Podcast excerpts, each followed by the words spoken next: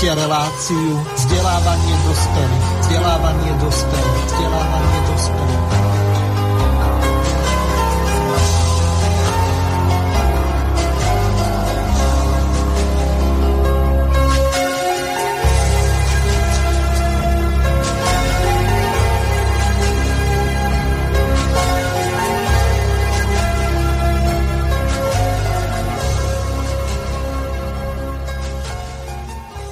Vážené a milé poslucháčky a poslucháči, po štyroch týždňoch vás opäť vítam pri počúvaní relácie. Prebudzanie Slovenska pokračuje v rámci relácie vzdelávanie pre dospelých. Pri tejto príležitosti tak ako bolo v minulej relácii povedané, tak pán Juraj Michálek si zobral time-out asi na nejaké 3-4 mesiace, tak Spolumoderovať túto reláciu budú koordinátori pani Dagmar Vajsábelová a pán Jozef Fila, ktorý srdečne vítam a odozdávam im slovo. Nech sa páči, Dáša, máte slovo. Dobrý deň prajem všetkým poslucháčom Slobodného vysielača. Sme veľmi radi, že sa opäť môžeme prihovoriť aj s Jozefom. Nechám mu aj jeho, jemu slovo teraz, aby vám mohol pozdraviť. Ahoj Jozef. Pekný dobrý deň zo slnečného Slovenska. Teda verím, že to také pekné počasie ako hľadne tu na, na východe, tak je aj na ostatnom Slovensku. No momentálne my tu máme zamračené, ale do obedu sme mali krásny deň, ale nebudeme v tejto relácii riešiť počasie, ale to, čo naši aktivisti pripravili pre našich poslucháčov. Takže Dagmar, máš slovo. Áno, ďakujem pekne. E, to počasie nám naozaj zlepšilo náladu, pretože to, čo riešime, je ešte stále veľmi náročné a ťažké. Hoci si už môžeme výjsť na kávičku, prechádzky, posedieť si na kofole, na pivečku. E, občania e, Slovenskej republiky to ešte stále nemajú jednoduché. Ešte stále nás strašia ďalšími kolami tzv. covidovej pa- pandémie, ktorá údajne so svojimi číslami e, záhadným spôsobom pred dovolenkovým obdobím e, sa znížila na minimum. Takže sa môžeme trošku potešiť a stretnúť svojich priateľov. Deje sa tu veľmi veľa vecí, nielen občianských, ale aj na politickej scéne nás neustále prekvapujú.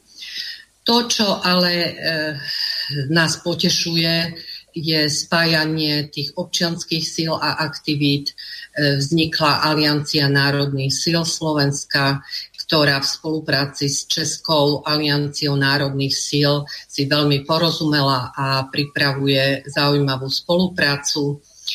Môžem ďalej spomenúť e, plán obnovy Slovenska, na ktorom pracujú slovenskí aktivisti a radi by sme aj vďaka tomuto vysielaniu vás postupne o tých krokoch plánu obnovy informovali. No a ako inak aj minule, aj dnes e, som vám slúbila e, zaujímavých hostí a keďže sme v minulom vysielaní nestihli povedať všetko s našimi milými hostiami, tak som si ich dovolila prizvať aj dnes. Eh, jedným z nich je eh, Peter Vojtko. Vítam ťa tu, Peter, vo vysielaní. Ahojdatka, pozdravím všetkých poslucháčov aj teba. Ďakujem. Som veľmi rada, že si opätovne prizval, e, teda prijal pozvanie, pretože t- e, rozhovor s tebou bol veľmi zaujímavý a e, bolo by mi ľúto, keby si nemohol odovzdať všetky informácie, ktoré sa zmestia teda do nášho času. E, takže e, teba som predstavila v minulom vysielaní ako e, žiaka, študenta svetoznámeho učiteľa makrobiotiky Royal Littlesana. Ty si skvelý kuchár, polnohospodár, dneska už aj učiteľ, ktorý sa zaujíma nielen o pestovanie, o stravovanie, o celkovú alchymiu života. Takže nejak tak by sme začali, aby obč- posluchači počuli a vedeli, e, kto si a možno viac povieš aj ty. Nech sa páči. A ďakujem, Datka, za krásne privítanie. Ešte raz zdravím všetkých poslucháčov. Tak e, je, je to pekné, že sa tu môžeme opäť dneska stretnúť a porozprávať o tom celistvom vlastne spôsobe života a vlastne o tej makrobiotike ako takej samotnej. To, že vlastne žijeme v tomto vesmíre, tak to je ten makrokozmos a my sme zakladlo toho všetkého. Sme vlastne mikrokozmos toho stvorenia našimi orgánami, bunkami, všetkým sa podobáme na ten vonkajší veľký vesmír, ktorý je okolo nás. A, no, tu na Slovensku, vlastne v celom svete, vlastne sa zmenila vlastne kultúra za posledných hlavne 120 rokov. Jasné, že keď by sme išli do histórie, bolo to viac a začali sa vlastne vysoko oddelovať, rafinovať potraviny ktoré nám začali spôsobovať určité poruchy zdravotné, genetické, vlastne naše bunky sa v dnešnej dobe rozpadajú a vidíme to naozaj, že ak to tu je, to zdravotníctvo je plné, ľudia si platia niečo a proste tento systém je plný chorých ľudí a um, tieto také staré pôvodné vlastne učenia sa zanikli a ľudstvo sa oddelilo kompletne od pôvodného stravovania. Hovorím za posledných tých 120 rokov a chcel by som vlastne hlavne povedať, že samozrejme patria tam cukry, tuky, bielkoviny, ale k, tým, k tomu našemu chlebu každodennému boli to odjak živa celé obilné zrna. A tieto obilné zrna e, sa aj v Japončine e, hovoria, že gén je to náš pramen, náš pôvod, e, kedy sme ich jedávali tisíce až milióny rokov a evolučne sme vlastne rástli takýmto spôsobom a mm, hovorím, že tých posledných 120 rokov sa začalo obrusovať, rafinovať zrno aj ostatné druhy vlastne potravín, ktoré nám spôsobujú vysoký glykemický index, nerovnováhu, vlastne bunky sa nedokážu obnovovať na pôvodnej úrovni, lebo zo všetkých strán sú napádané. No, totiž to, to zrno obsahuje vlastne to naše okolie, tých e, štyri elementy, oheň, vodu, zem a vzduch a čím viac e, príjmame takéto potraviny do seba, tak tým viac sa spájame s tým vonkajším prostredím, ktoré vytvára vlastne naše vnútro, naše bunky. E, dneska sme spravili z tejto planéty niečo jedovatého. Utrávili sme vzduch, vodu, oheň, aj zem a tvárime sa, ako keby, ako keby, sa tu, ako keby to bolo bežné, že niečo sa vlastne deje, ale naopak e, tento svet ide, ak sa povie, dolu vodou a myslím si, že je to hlavne kvôli určitým technikám stravovania, dýchania a tak ďalej, ktoré sem ako celistvo patria, myslenia, ktoré sa vymazali. A chcel by som vlastne chcel by som vlastne pripomenúť e, to, že Slovensko kedysi bolo vlastne obilnicou Európy tu kedysi ľudia mali plné sípky toho obilia a to boli vlastne peniaze. Aj minule som vlastne skúšali vypestovať kukuricu a zistil som, že 400, okolo 400 zrniečok je z jedného, z jedného semienka. Tak to je jaký úrok? To, tak, taká banka neexistuje, ktorá vám dá 400% úrok za jeden rok.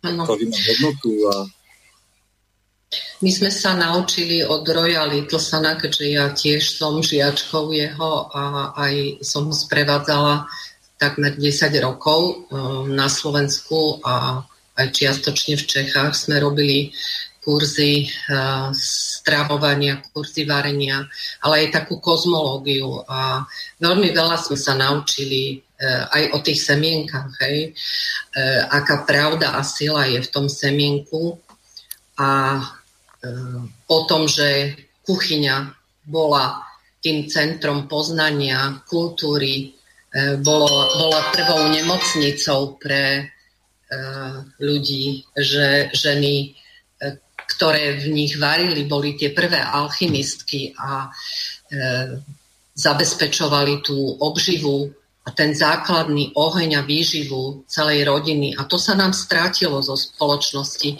Dnes jedia ľudia v reštauráciách a aj keď je veľa fanošikov, ktorí si doma varia podľa rôznych e, slavných kuchárov, ale tento makrobiotický systém, ktorý nám Roy Littleson predstavil, je mimoriadne zdravý, lebo obsahuje to mikro e, v makro a naopak. A keby si mohol viac e, povedať ľuďom, e, v čom teda ešte tkvie tá alchymia správneho varenia, stravovania, životospravy, je to jedno s druhým súvisí, áno.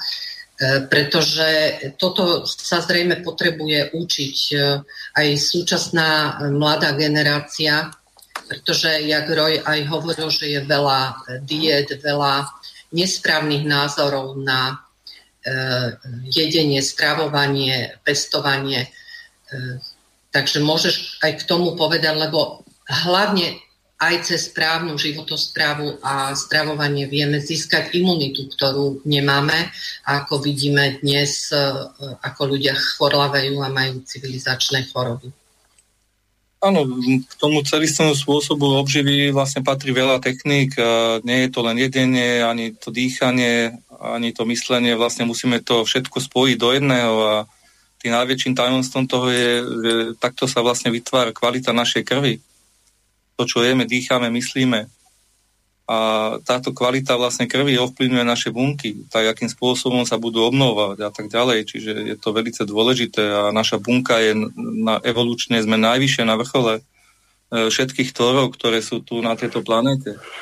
Jedine, keď je poškodená a narušená, tak do nej môže vstúpiť nejaký vírus, ktorý je, ktorý je oproti našej kompletnej bunke primitívny. A to je na tom veľmi dôležité, vlastne si zmeniť tú kvalitu našej krvi, aby sa tie naše bunky, naša DNA vytvorila kvalitným spôsobom. A túto kvalitu predovšetkým hovorím, ešte raz majú celé obilné zrná, ktoré sú neporušené. To semienko dokáže vy, vyklíčiť, čiže má určitý, určitú pamäť, dokáže, dokáže vyklíčiť a hlboko, hlbokým trávením v črevách vlastne dokáže stúpiť do našich čriev, ktoré korigujú e, s našou matkou zemou. Vybrujú podobne ako naša matka zem, keby sme to zmerali. A takto hlboko strávené potraviny dokážu hlboko vstúpiť do našej mysli, ktorá zase koriguje s ionosférom. Takže naozaj, keď sa pozrieme, tak sme spojením toho neba a tej zeme e, v našom, v našom tele v našom dokonalom tele. Takisto aj orgány máme pridružené k týmto elementom ohne, ohňu, vodu, zeme a vzduchu, ktoré sú v nás a ktoré nás vlastne pretvárajú a vytvárajú. Hovorím, čím viac tejto energie načerpáme, tak tým viac tej životodárnej energie, tej energetiky dosiahne ten človek a je vlastne e, zdravý naozaj na všetkých úrovniach. No a, takže Čiže tak, ako by si poradil našim poslucháčom, ako sa správne stravovať? Tak eh, hlavne, hlavne by tam boli tie cukry, tuky, bielkoviny, k tomu potrebujeme aj to dýchanie a na to, aby sme boli celiství ľudia, potrebujeme 5 vecí. A to je poprvé, je to oheň, minerály, oheň, obilné zrno, pohyb a zameranie. Týmito piatimi vecami sa naše bunky stanú ľudskými bunkami. A ten vlastne vyvážený tanier, ktorý bol odjak v našej kuchyni, tak boli to hlavne cukry, tuky, bielkoviny. Väčšinou v našom pásme, hovorím o tom makrokozme, teda o tom priestore, v ktorom my dnes žijeme, tak boli to hlavne tie celobilné zrná, zelenina, strukoviny, sem tam to boli nejaké, e, nejaký podiel bielkovín živočišných, ale hlavne to boli teda strukoviny rastlinné, takisto na zimu kvasená zelenina, ktorá má enzymy, aby, aby telo bolo do, dokonale vyvažované. K tomu ľudia kedysi sa vlastne hýbali, či ten pohyb tam bol, aj to zameranie tvorili. E, mali vyššie hodnoty, jak dneska majú ľudia, sme sa znížili len na hodnotu čísel na tých bankovkách a každý pracuje pre tento spôsob života. A ľudská potencia je oveľa vyššia, jak e, tieto čísla, ktoré teda potrebujeme nejaké tie peniažky, ale máme oveľa vyššie hodnoty, jak sú len tieto bankovky a to by sme sa na to mali mm, vlastne podielať, nájsť si na seba čas a začať e, pretvárať na spôsob života, aby sme vlastne začali byť tvorými bytostiami. Aj to slovičko je také pekné, že tvor. A ten opak je toho netvor. tak e, môžeme sa rozhodnúť, kým budeme vlastne a čím budeme na tejto planete, čo budeme vyživovať, aké skupiny ľudí, čím podporíme alebo nepodporíme e, tento, tento, tento spôsob života, túto, túto zem, tento priestor, v ktorom žijeme. Záleží všetko len na nás, na každom jedincovi. A jak nás učiteľ veľký hovorí, že tá posledná revolúcia je revolúcia jedného srdca. Čiže každý vlastne môže zmeniť len sám seba a znútra. Každá vonkajšia revolúcia, ktorú sme doteraz v revolúcii zažili, nám priniesla ešte väčšie väzenie, viac zákonov a všetkého. A hovorím, že týmto vlastne pôvodným učeniam, ako žiť, e, by sme sa mali navrátiť, mali by sa k tomu vrátiť matky, ktoré vychovajú e, rodinu, aby vznikali zdravé rodiny, aby sa nerozpadávali. To nemôže vytvoriť niekto zvonku nejakým zákonom a vidíme dodnes, že to ani nefunguje. A myslím si, že to ani fungovať nebude. Áno, to si pekne povedal, že uh, mali by sa tie ženy vrátiť do tých kuchyň a mali by sa znova stať tými opatrovateľkami, liečiteľkami a alchymistkami pre hlavne svojich členov rodiny a blízkych a variť z čistých potravín, lebo naozaj všetko je už toxikované, aj voda, aj pôda a to, čo nám ponúkajú re- veľké reťazce, vieme, že je plné chemie. Takže snahou e, rôznych združení, spolkov, komunít na Slovensku v súčasnosti je e, vytvárať istú formu potravinovej sebestačnosti, vytváranie istých e, takých baniek, e, kde sa prezentuje e, zdravá strava, zdravé produkty farmárov. To sú napríklad tie komunitné špajsky, o ktorých sme rozprávali aj v minulých vysielaniach a podporiť farmárov, podporiť polnohospodárstvo je zrejme jeden z tých najdôležitejších bodov v rámci plánu obnovy Slovenska, aby sme naozaj mali zdravú pôdu, zdravú vodu, e, zdravé produkty a zdravo jedli. Nebudeme tak toxikovaní a tým pádom aj mentálne e, toxickí. A tak by sa nám nestalo, že e, nebudeme mať imunitu a rozhodneme sa viac ako pre zdravý život a dýchanie a zdravú stravu skočíme skôr ku vakcinácii, ktorá sama o sebe je jak to píšu, že chemickým koktajlom e, týchto vedcov. Takže nechcem ísť týmto smerom viesť tú debatu, aj keď to je to, čo nás trápi v súčasnosti, že e, nás e, spoločnosť tlačí do vakcinácie, už chcú vakcinovať deti a to je veľmi chulostivá téma. Takže namiesto toho, aby tie matky premyšľali, čo zdravé dajú e, na jedenie e, svojim deťom, e, svojim manželom, svojim blízkym, tak sa predbiehajú v tom, kedy dostanú druhú včeličku. To je proste brutálny obraz Slovenska, ale zrejme aj v iných štátoch. My to tu považuje, pociťujeme ako extrémne zaťažujúce Máme na to ako aktivistické hnutia škola bez podmienok, máme tu istých právnikov, ktorí nás podporujú, ale pokiaľ to nepôjde z domu, nepôjde to z tej výchovy od tých rodičov, pokiaľ oni nebudú mentálne v poriadku a, a do, dovzdelaní v tom zmysle, ako ty hovoríš, asi si neporadíme, že? O, tak áno, ono vlastne týmto spôsobom sa v dnešnej dobe Zem vlastne čistí od určitých e, ľudí, ktorí sa už vlastne slobodne rozhodli, čím chcú byť alebo čím chcú nebyť. A je to na každom z nás, toto slobodné rozhodnutie, čiže nejaká zmena nastáva určite aj týmto spôsobom týchto opatrení a tak ďalej, že ľudia začínajú sa spomalili, začínajú vynažnívať, chodia viacej do prírody, a dôležité je, hovorím, že podporovať e, miestne okolie, tie, to najbližšie okolie, v ktorom žijeme, tak tam sa majú vlastne tí ľudia, aby sa mali podporovať určitým spôsobom, jak ty hovoríš, nejaké takéto potravené banky si vytvoriť a podporovať miestnych e, farmárov, ktorí, ktorí chcú pestovať, majú na to vlohy. Keď sa zloží skupina ľudí e, pre jedného farmára, dokáže im vypestovať e, určite potraviny. Každý v dnešnej dobe sám to ťažko zvládne, ale keď sa ľudia spoja, nájdu sa, nájde sa nové riešenia a tie, tie riešenia môžu pomôcť. Napríklad sledoval som kedysi, že po druhej svetovej vojne, vojne Nemec, Nemec si nekúpil od cudzieho štátu absolútne nič vlastne, aby tá ekonomika sa naštartovala medzi sebou, tak uh, sa podporovali len uh, nemecký národ medzi sebou a to hlavne v prvom rade to bolo to okolie, v ktorom človek žije. Tam sa vlastne ľudia podporovali. A dneska, dneska je vlastne, myslím si, že toto by malo byť takým hlavným cieľom, ak by ľudia mali začať rozmýšľať, uh, kde, kde vložiť svoje financie, ktoré má vidíme, že tá hodnota, tá inflácia, že si tu platíme sami, že z roka na rok je to viac a viac a z tých peňazí majú ľudia z tých číselok menej a menej.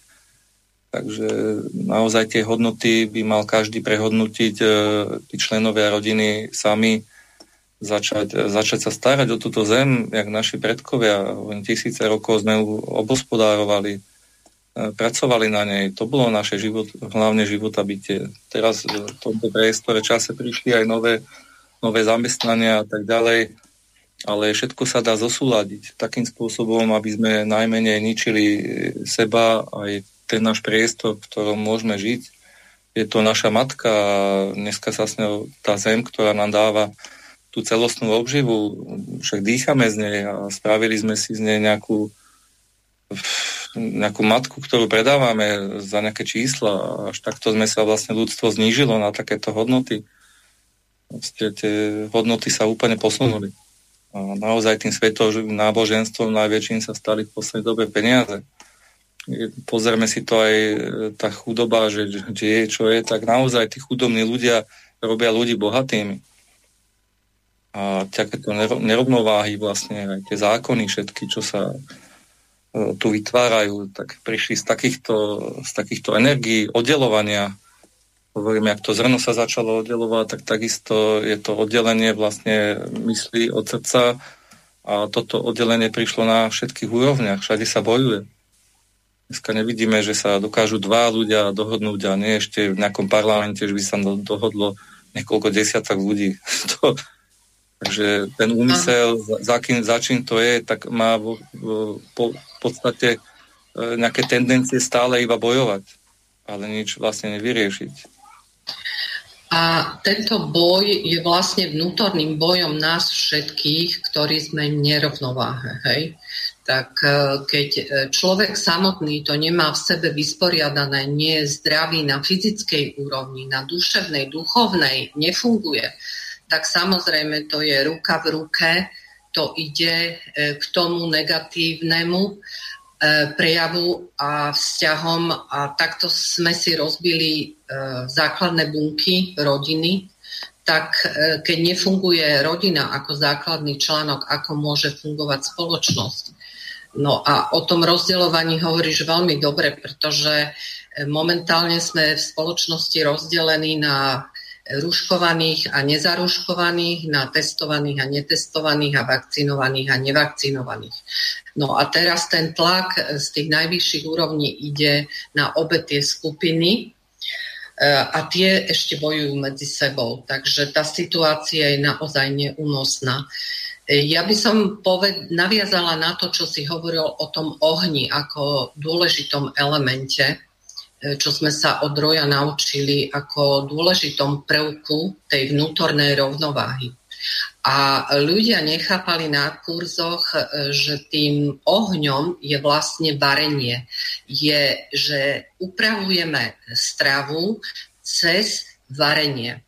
A ten živý oheň, čiže nie elektrické platne v kuchyniach, E, vytvárajú konkrétne podmienky v tom hrnci a pokiaľ sa naučíme, ktorá potravina akú energiu má e, a naučíme sa, e, ako spolu sa znášajú, naučíme sa, ako vkladať tie jednotlivé potraviny do hrnca, aj keď varíme samotnú polievku, že nenahádžeme to krížom, krážom všetko dokopy, urobíme z toho guláš, ale že pochopíme tú makrobiotiku ako takú, že každá tá zelenina, potravina e, funguje ináč, ale v konečnom dôsledku, keď e, vieme tie plusy a minusy, vieme vytvoriť v tom hrnci harmóniu a táto harmónia sa dokáže dostať do tela a vytvára potom tú harmóniu a ten oheň z toho variča sa vytvorí ten vnútorný oheň človeka, cez ktorý vieme sa pozdvihnúť, mať tú obrovskú vnútornú silu, ktorú vieme povyšiť až smerom k Bohu. Hej? A o, o tom e, ďalej sa hovorí ako o transformačnom procese. Vieš nám aj k tomuto niečo povedať? Áno, áno, tieto vlastne, tieto alchymistické princípy a to všetko je ako na trošku dlhšie ako učenie. Malo by sa to učiť ako v každej rodine, malo by to takéto poznanie vlastne e, Číňania vlastne ovládajú veľa z tejto alchymie aj iné vlastne národy. Tu sa to vlastne začalo permanente od stredoveku vlastne vymazávať. Tie matky boli vlastne vyvražďované alchymisti a takisto liečiteľia, to všetko vlastne inkvizícia Rím, ako to Rím to vlastne zaviedol niečo také a dodnes sa to deje, len to má in, iný, iný pláž, ľudia to až tak nevidia, ale naozaj stále žijeme v tomto istom a toto oddelovanie vlastne prichádza stále a je veľmi dôležité, ako pripravovať e, určité takéto pokrmy, na ohni, lebo oheň je naozaj element zostupu a viacej energie sa vlastne dostane človek z tohto ohňa. Je to, je to element zostupu a dokáže sa tam viacej tejto energie uvoľniť. Keď začnete variť, jak to krásne voní, čiže potrava sa dokáže zjemniť, potom sa tým žúvaním alkalizuje, stane sa našou krvou, ktorá vstupuje do mozgu, do našeho vedomia. A to je naše vedomie takéto vysoko rafinované potraviny nás vlastne poškodzujú našu krv a bunky. Krv sa stáva kyselou. Takéto kyselé krvi e, dokážu všetky choroby vlastne, tie neduhy rásť, tam vznikajú stagnácie. Potom na základe tých stagnácií ľudia si myslia, že dodajú nejakú liečivú bylinku, tá na chvíľu, alebo nejaký liek na chvíľu vlastne potlačia tie syndromy toho tela, že čo sa deje a choroba prichádza e, znova, znova vlastne v takom kolobehu, čiže naozaj to obilné zrno je ako podstata, e, to je základ vlastne našej bunky, ktorá ju dokáže perfektným spôsobom ako vyzdvihnúť a obnovovať ju. A ostatné veci sú k tomu ako podružné na to, aby sme dokázali tú mysel tvoriť lepšie a tak ďalej, lepšie sa cítiť. Vyrovnáva to prostredie, keď je zima, keď je teplo, a toto práve ťa chytím za slovo. E, ide leto. E, čo by si teda e, doporučil, ako sa stravovať počas leta? Čo z tých obilovín doporučuješ a vieme, že teda sezónna zelenina, ovoci k tomu. V akom pomere? Tak hlavne to obilné zrno vlastne nejaká, nejaká potravina, ktorá nám vyživuje srdce. A srdce nepozná strach ani bolesť. A to v dnešnej dobe vidíme, že tento strach, to zastrašovanie je všade. Takže leto je energia ohňa a v tejto energii je veľa tepla, čiže potrebujeme sa dosť chladiť, čiže používame menej, menej ohňa, nevaríme tak dlho na ohni, robíme rýchle, kratšie varenia a tak ďalej. A tie obilné zrná naozaj si vieme prestriedať behom mesiaca všetky druhy, aj dňa, na ktoré máme chuť, dokonca aj pohánka, ktorá extrémne zohrieva sú chladné e, obdobia pár dní, aj v lete chladných, kedy je okolo 16 stupňov. Vieme, si, vieme z týchto vlastne obilných zrn vlastne všetko používať. No. Čiže teraz budú vhodné skôr e, zeleninky a ovocie, ktoré ochladzuje, keďže vonku bude teplejšie, čiže takto krásne si vieme vyrovnať e, tú teplotu a potom zase na jeseň e, niečo, čo nás viac zohrieva. Áno, zase pôjdeme, keď je vonku vlastne chladnejšie, tak zase potrebujeme vyrovnávať toto prostredie, aby sme sa fyzicky aj psychicky cítili dobre. A nepotrebujeme, keď je veľký oheň v lete, prilievať ešte oheň do tela, aby sme sa potili, pili veľa vody a tak ďalej a tak ďalej. Proste by sme boli premáčaní od potu. Potrebujeme sa nejak zosúľadiť s tým vonkajším prostredím. A môžeme používať akékoľvek zeleninu, to, to, to prípravou my ju vieme vlastne pretvoriť. Aj zelenina, ktorá zohrieva tým krátkým varením, ju vieme vybalancovať. Takisto aj obilné zrná môžeme robiť v lete viacej jedla na vode, kašovité, ktoré majú takýto ochladzovací účinok. V zime zase tuhšie, hutnejšie jedlá, ktoré nás ťahujú, aby sme si udržali to vnútorné teplo a myslím si, že toto je, toto je taký, taký základ, taká učebnica, ako naozaj žiť. K tomu môžeme používať e, viaceré čaj, byliny a tak ďalej, čiže je toho veľa. Aj strukoviny sú, sú rôzneho rôzne alchymie, ktoré nám rozťahujú určité druhé orgány, orgánov alebo stiahujú. Ten yin a yang je naozaj všade a pokiaľ začnú pulzovať takto e, naše orgány a naše bunky, ja keď plynulo dýchame, tie nádychy, výdychy, tak človek sa začína, e, začína byť zdravým.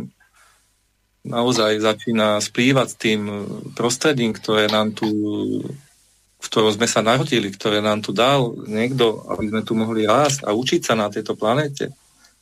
Že sú to, sú to obrovské dary.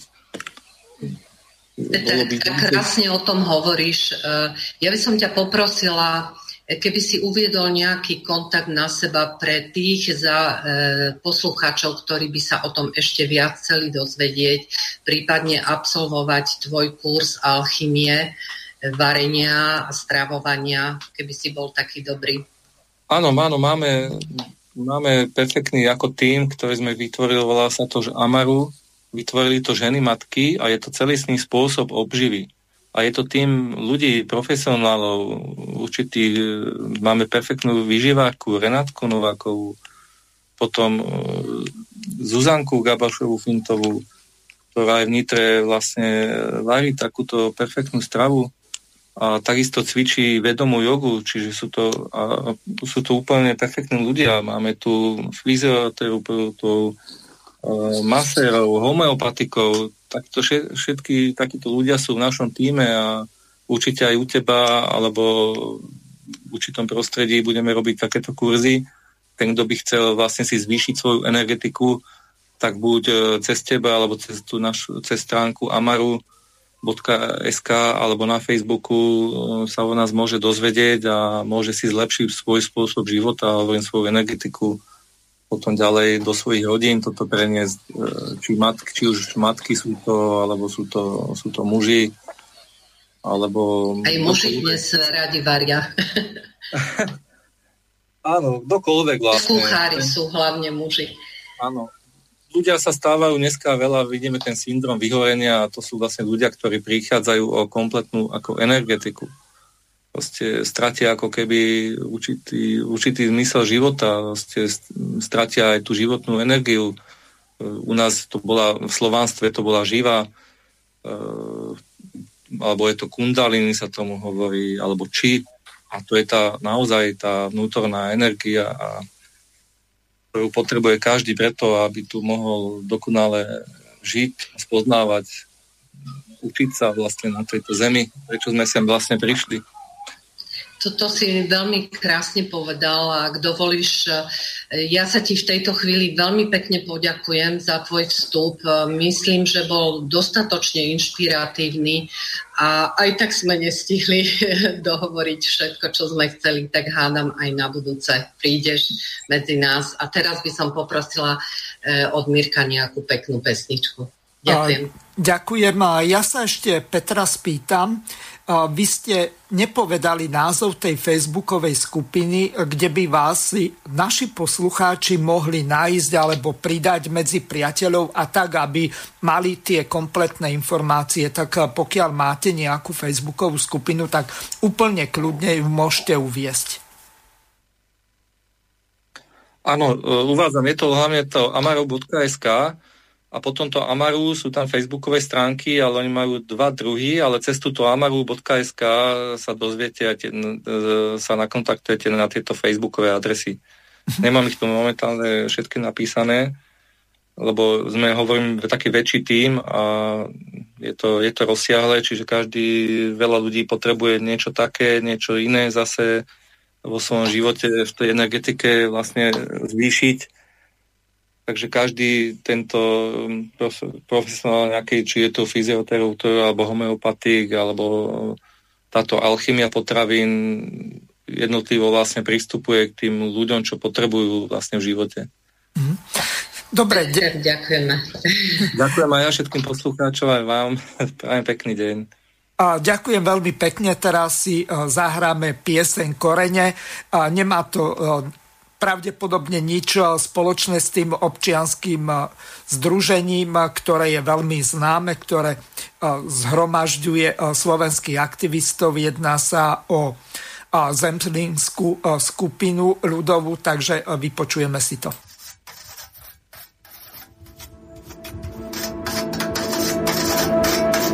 Tam, kde sú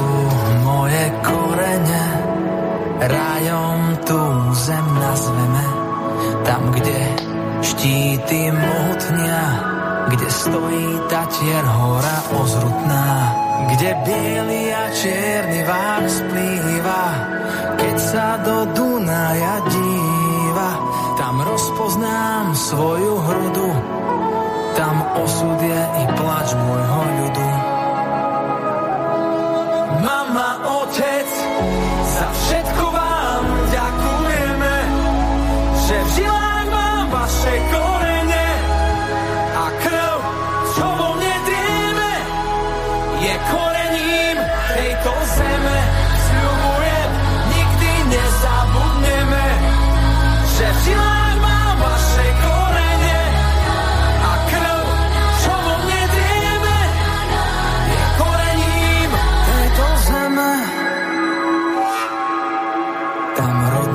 reč krásou nazveme, v nej človeče máš svoje ľúbenie, kde striehnú orly tatranské a dvom záleží na láske, kde pastieri pod nebom líhajú, kde fujári po horách hrávajú. Tam sú moje korene, kde zdieľam radosť i bolenie.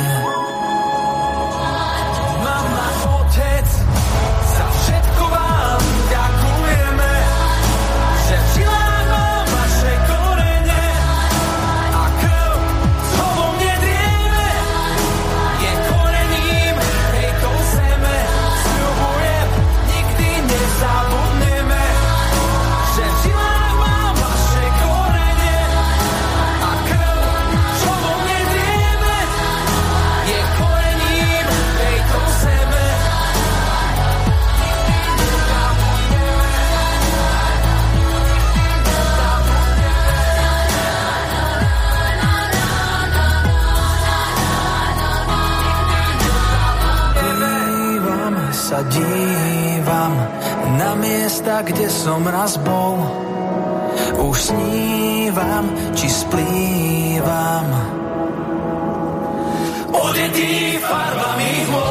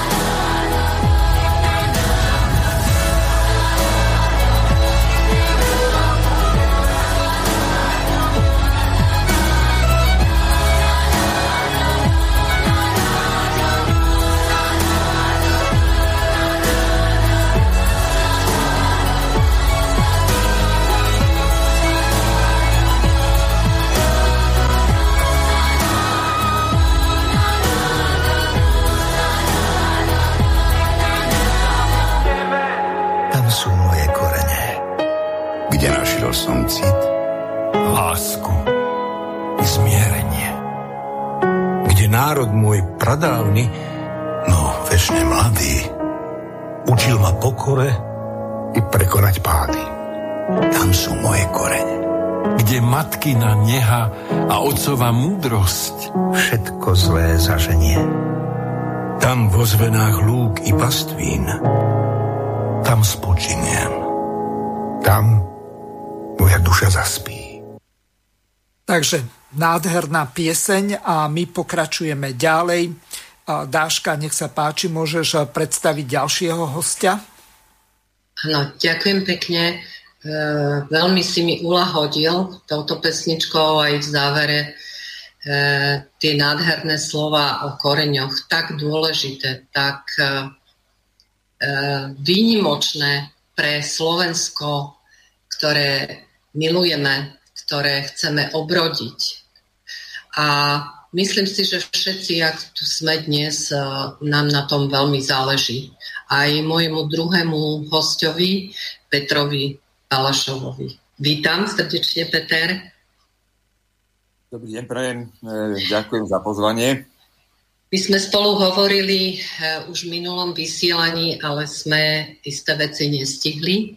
Hovorili sme o agrokruhoch, o novom spôsobe alebo alternatívnych spôsoboch pestovania, čo nám to všetko môže priniesť. Môžeš nám to tak veľmi krátko zhrnúť a povedať, aké vízie, aké možnosti by sme mali na Slovensku? A možno sa v niečom budem e, opakovať z tej poslednej relácie, ale v princípe ide o to, aby sme dosiahli stav, aby e, potraviny, ktoré jeme, e, boli pestované na prirodzene úrodnej pôde.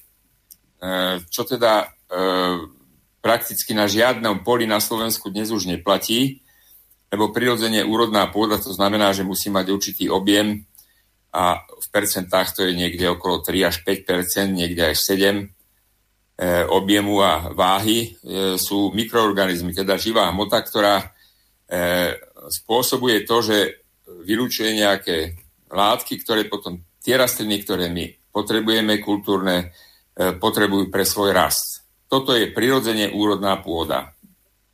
Intenzívne tzv. moderné podhospodárstvo to nahradilo agrochémiou. V, z dôvodov efektívnosti, to treba dať do úvodoviek, pretože e, dopady e, takejto efektívnosti sú na e, ľudské zdravie a na životné prostredie také, že keby sme ich zrátali, tak by sa to určite oplatilo robiť inak a inak spôsobom, aký sme to začali robiť my.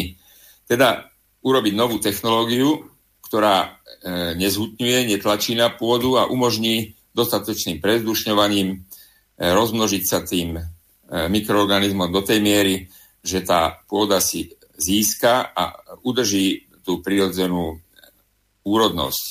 No získať e, v našom prípade to trvá niekedy až 10 rokov, lebo naozaj tie pôdy u nás sú zničené a e, už to v predchádzajúcom, e, predchádzajúci vstup tam to bolo spomenuté, že e, tá e, flóra tých e, mikroorganizmov, ich zloženie a množstvo a kvalita súvisí e, s mikroorganizmami, ktoré máme nejak e, my v našom tele a tiež ich nie je málo. Tam nejaká e, spojitosť, súvislosť je. No a keď to vybijeme a zničíme tie mikroorganizmy alebo ničíme v tej pôde, tak určite to má aj nejaký nepriaznivý efekt, nie rýchly, ale o to nebezpečnejší možno a aj keď sa prejaví trochu dlhšie. Takže princíp je taký, že e, úrodná pôda. My sme túto predstavu, by som povedal víziu, že teda chceme pestovať na úrodnej pôde, e, začali sa aj venovať pred 20 rokmi.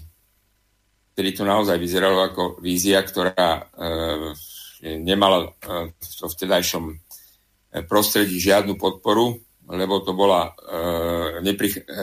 jej cieľom nebolo urobiť peniaze a vtedy bola taká doba, že bolo treba rýchlo robiť peniaze, hoci dneska to ešte platí. Ale v každom prípade e, hovorím to preto, že my sme s prostriedkami a s možnosťami v podstate rádových občanov e, urobili to, že dneska tú technológiu máme takú, ktorá by dokázala vypestovať zatiaľ nie všetky potraviny, lebo e, každý, každá tá kultúrna potravina má svoje špecifikum. My sme sa zamerali na pestovanie zeleniny, A tam sme to dotiahli do takého stavu, že môžeme e, celkom e, uspokojivo tvrdiť, že e, dá sa to pestovať tak, aby tá pôda mala prirodzenú úrodnosť a pritom potraviny, teda tá zelenina na stole zákazníkov mala približne takú istú cenu, ako má dnes. A pritom e, aj ten pestovateľ, ktorý by sa tomu venoval, by prežil. No, podnikateľská aktivita to nie je. E, jeho cieľom nie je e, na konci vyrobiť peniaze, ale vypestovať potraviny, zdravé potraviny, ktoré urobia ľudí zdravými. A keď sa ľudia pospájajú, tak takýto cieľ sa celkom určite dosiahnuť dá. Nám sa podarilo nejakej skupine pospájať ľudí, ktorí mali aj určité možnosti to podporiť, aj keď tá podpora nebola veľká, ale hovorím, tá technológia e, v, tej, v tom, tých základných parametroch odskúšaná je, aj keď ten vývoj, tak ako sme ho začali, ešte bude dlho prebiehať. Nakoniec, ako u každej takejto technológie, lebo e, zo všetkých možných technológií, aké si len vieme predstaviť, tak život vo všetkých jeho podobách je e, žiadnou technológiou nie je prekonateľný a to môže byť pre nás vždy zdrojom E, e, inšpirácie. A keď chceme technológiou ísť na život, tak musíme sa my prispôsobiť tomu životu a neznásilniť našou technológiou život. A naozaj je to naopak, pretože e, v tom doterajšom polnospodárstve tá technológia znásilňuje pôdu, životné prostredie, obrovské monokultúrne plochy, na ktorých sa vylievajú a to teraz nepreháňam, milióny litrov ročne jedovatých látok, e, pokiaľ by išlo celé Slovensko, tak toto všetko nejakým spôsobom zanecháva stopu na životnom prostredí. V mene tzv. efektívnosti to ľudia akceptujú, ale hovorím, to je nesprávna informácia. To proste nie je pravda. E, všetky tie náklady, ktoré by sme mali vynaložiť, aby sme e, upravili dôsledky, ktoré takéto polnospodárstvo na životnom prostredí necháva. Dokonca Európska únia už tomu vymyslela aj názov, volá sa to externalizované náklady. To znamená, že polnospodárstvo tým, že ničí pôdu, vytvára spústu vedľajších efektov, ktoré keď by sa mali odstrániť, tak by sa museli tiež zarádať do ceny tých potravín a potom by sme už e, e boli na tom e, relatívne lepšie. To znamená, že tie naše potraviny by boli lacnejšie a efektívnejšie, pretože spôsob, ktorý, e, ktorý my pristupujeme k pôde, je, že v prvom rade musíme dostať pôdu do prirodzenej úrodnosti a až potom, e, keď je v takomto stave, tak podporovať tú prirodzenú úrodnosť sa môžeme technológiou venovať tomu, a neporušiac túto zásadu, aby e, sme tých potravín z tej plochy mali čo najviacej. Toto všetko možné je, vyžaduje to skúmanie, venovať sa tomu, ale hovorím, to nie sú prístupy, ktorých e, znásilníme prírodu a život, ale naopak my sa tomu prispôsobíme. Môžem a sa vás. E, na niečo spýtať, ano. aby sme to nezahovorili, lebo e, podľa toho, ako vás tak počúvam, tak hovoríte v akýchsi inotajoch, že máme to pripravené, máme to odskúšané, lenže nepovedali ste, čo konkrétne. Hovorili ste tam o tom, že zámerom je získať peniaze, čiže dosiahnuť zisk. Hovorili ste o tom, že sa tlačí na efektivitu, skôr by som povedal, že na produktivitu, čiže vyrobiť na tej istej ploche čo najviac tých polnohospodárskych produktov bez ohľadu na to, aký to má dopad na životné prostredie tými herbicídmi a ďalšími chemickými látkami, ktorými e, v podstate otravujeme tú pôdu, vodu a vzduch e, samozrejme. Takže môžete byť konkrétnejší a povedať našim poslucháčom, že ako konkrétne to máte pripravené, ak to nie je nejaké výrobné tajomstvo. Samozrejme, že nie. Veľmi radi to ponúkneme každému, kto by o tom mal záujem. E, celý princíp e, neprirodzene úrodnej pôdy, alebo to, e, kde tá pôda stráca prirodzenú úrodnosť, je tlak na tú pôdu, ktorá, ktorý ten tlak tých trakčných mechanizmov traktorov a pluhu, ktorý proste tiež vytvára takú neviditeľnú fóliu, pod, e, v tom podorničí a nedovolí ďalej prenikať tej dažďovej vode, potom tá voda stojí na poliach, tak toto treba v prvom rade odstrániť. A my sme to riešili mostovou technológiou, v našom prípade je to ten tzv. agrokruh, to je rameno, ktoré má dĺžku 18 metrov. V jednom e, mieste je votknuté pevne e, na poli, privedená je tam elektrina a voda. Na druhom konci je hnací mechanizmus a pozdĺž toho ramena sa e, pomocou článkovej reťaze pohybuje e, nástroj, náradie, ktoré vykonáva danú operáciu na poli. No a takýmto kombináciou toho posuvného a rotačného pohybu vznikne e, na poli v tom kruhu e, špirála Archimedova, ktorá má v našom prípade dĺžku asi 1,5 km, dačo viacej. No a e, tieto stroje e, takýmto spôsobom urobené vykonávajú tú svoju prácu v automatickom režime. Tak celý systém je poloautomatický v tom zmysle, že treba tie náradia nastaviť, vymeniť a e, potom e, spustiť a v tom e, riadku alebo podľa tej operácie, ktorú sme potrebovali, tak ten stroj to vykoná sám.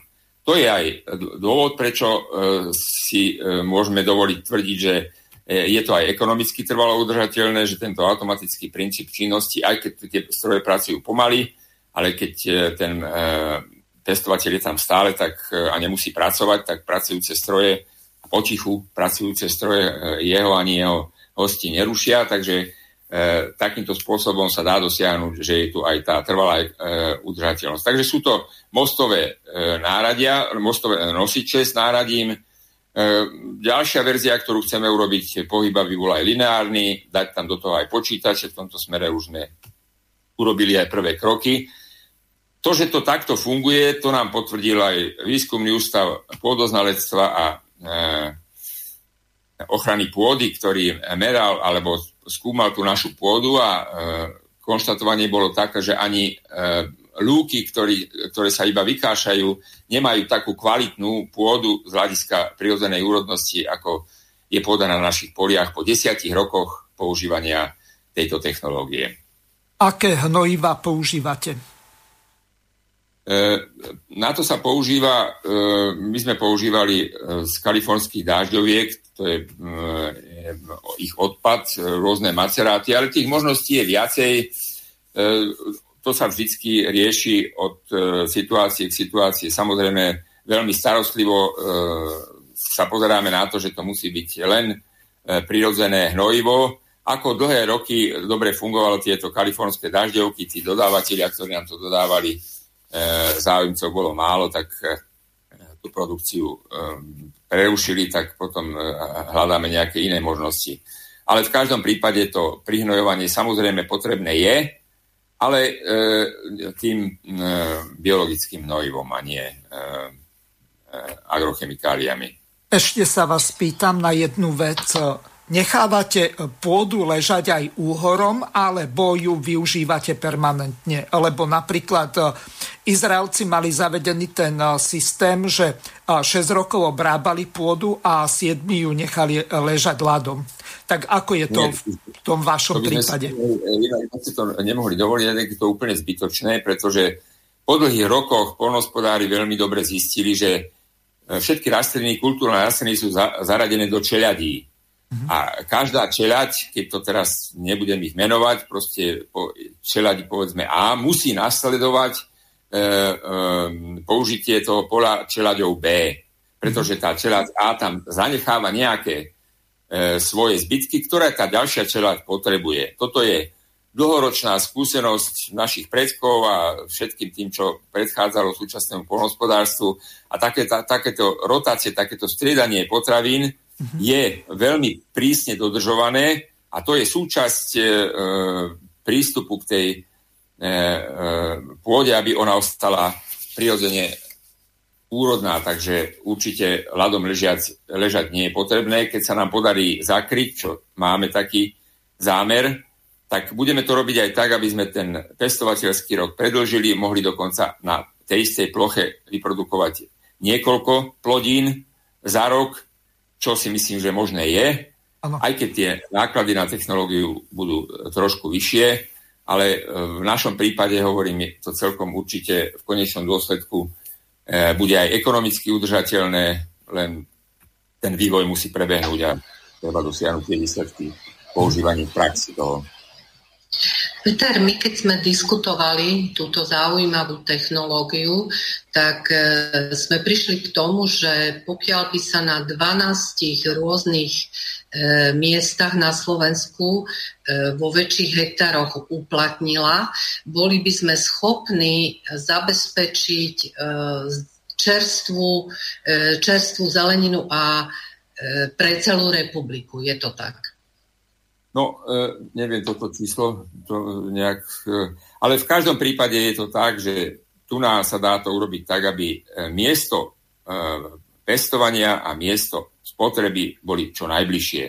Slovensko nie je až také veľké, aby sa to nedalo zariadiť tak, aby na každom stole v domácnosti na Slovensku bola pravidelne táto kvalitná zelenina. Cez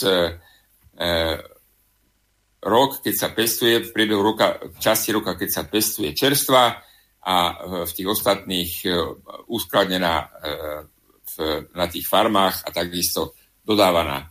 Všetky tieto kroky svojom, svojmu okruhu zákazníkov už máme svojím spôsobom odskúšané a e, funguje to k spokojnosti tak pestovateľov, ako aj spotrebiteľov.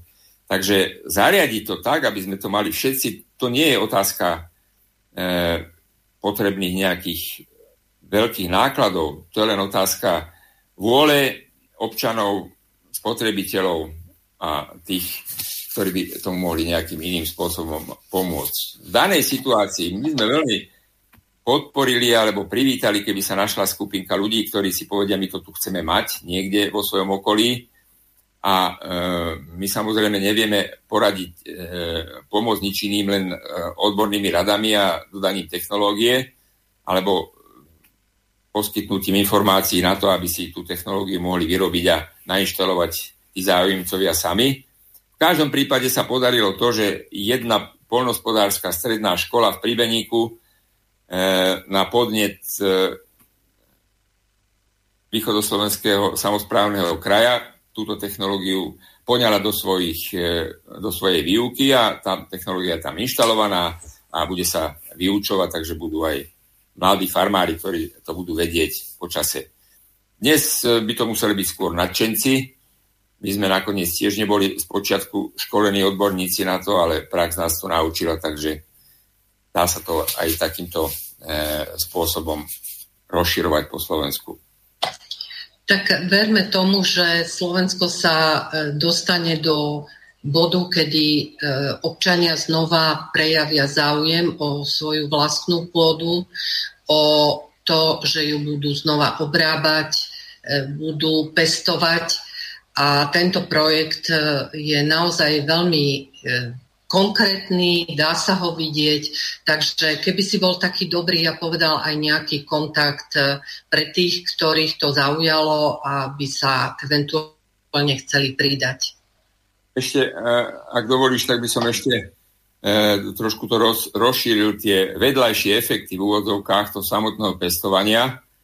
Samotné pôda, samotná pôda, plocha, ktorá je obrábaná, je pri tej technológii, ktorú používame, e, v podstate na milimeter presne tá istá. Tam sa to nedá posunúť, pretože tie stredy sú zabetonované. E, tá ocel sa síce o nejaký tu milimeter môže teplom posunúť, ale v zásade sú, tie krúhy sú rovnaké, čo vytvára podmienky preto, aby e, tá architektúra toho prostredia, my sme to nazvali ekologické obytné a produkčné zóny, bola uspôsobená tak, aby tam bolo príjemné žiť nielen majiteľom toho pozemku alebo pestovateľovi, ale aj jeho e, hosťom. No a takýmto spôsobom sa dá získať aj to, a to je možno, že pre tých, ktorí by e, hľadali nejakú motiváciu, že keby to bolo väčšie územie rozsahu desiat, desiatok hektárov, tak sa dá vyrobiť z neho takáto ekologická obytná produkčná zóna, ktorá má dosť značný potenciál aj v tej agroturistike. Čo teda sa dá už vnímať ako e, e, aktivita, ktorá je nejakým spôsobom aj trochu zisková. Samotné pestovanie treba urobiť tak, aby ostala prírodná, e, prírodzená úrodnosť pôdy a cena spotrebiteľov, aby bola taká istá, ako je v tých supermarketoch. A to je cieľom a preto tam nie je možné e, organizovať tú prácu tak, aby na konci toho pestovania bol zisk. To nie je našim cieľom. Našim cieľom je, aby sa pôda, prostredie, kde pestujeme, dostala do svojej prirodzenej rovnováhy, aby sme ju udržavali, aby tam boli aj včely, aj e, to všetko na, tých našich, na tej našej prvej ekologickej zóne, ktorú máme v hrubom šúri je. A e, každý, kto by sa do toho pustil, tak celkom určite podobný výsledok v podobnom prostredí by mohol dosiahnuť, pokiaľ bude mať na to potrebnú výdrž. Pokiaľ ide o, tu, o ten kontakt, my máme takú stránku Farmlandia, tam je aj telefón, aj kontakt. Tá stránka nežije, tam je len taký oznám o tom, že takáto technológia bola e, spustená a vyvíja sa. E, a, ale tam sa dá získať aj e, ten e-mailový kontakt, aj telefonický. farmlandia.sk to je ako názov tej stránky, ktorá, e, kde sa dajú tieto informácie získať. Mhm. Dobre, ďakujem vám veľmi pekne. Polovicu relácie máme za sebou. Pripomeniem telefónne číslo. V druhej časti relácie môžete volať našim hostom. Po prípade môžete sa spýtať či už pani Dagmar Kvapilikovej alebo pána Jozefa Fila na to, čo vás bude zaujímať, po prípade hosti, pokiaľ budú ešte tu. Telefónne číslo je plus 421 910 473 440, ešte raz, plus 421 910 473 440. Môžete využiť aj aplikácie, ktoré sú spárované s týmto číslom, to znamená Viber, WhatsApp, Telegram, po prípade signál, ak máte záujem. Čiže e, toto číslo vám je k dispozícii a opäť odovzdávam pani Dagmar slovo. Ďakujem za slovo a keďže sme za opäť dlhšie hovorili, možno by padla dobre nejaká pekná pesnička. No, navrhla si, že aby sme si zahrali od Karla Duchoňa skladbu Šiel, šiel za vzdialeným cieľom, takže ideme na to. Presne tak.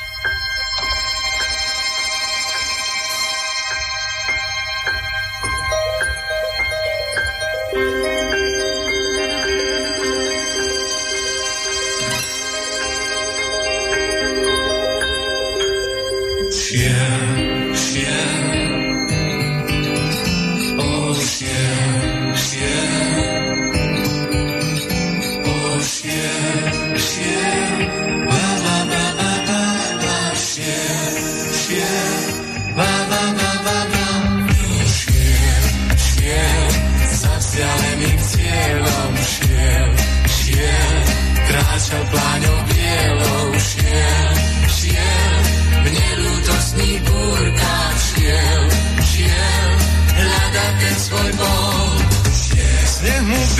Však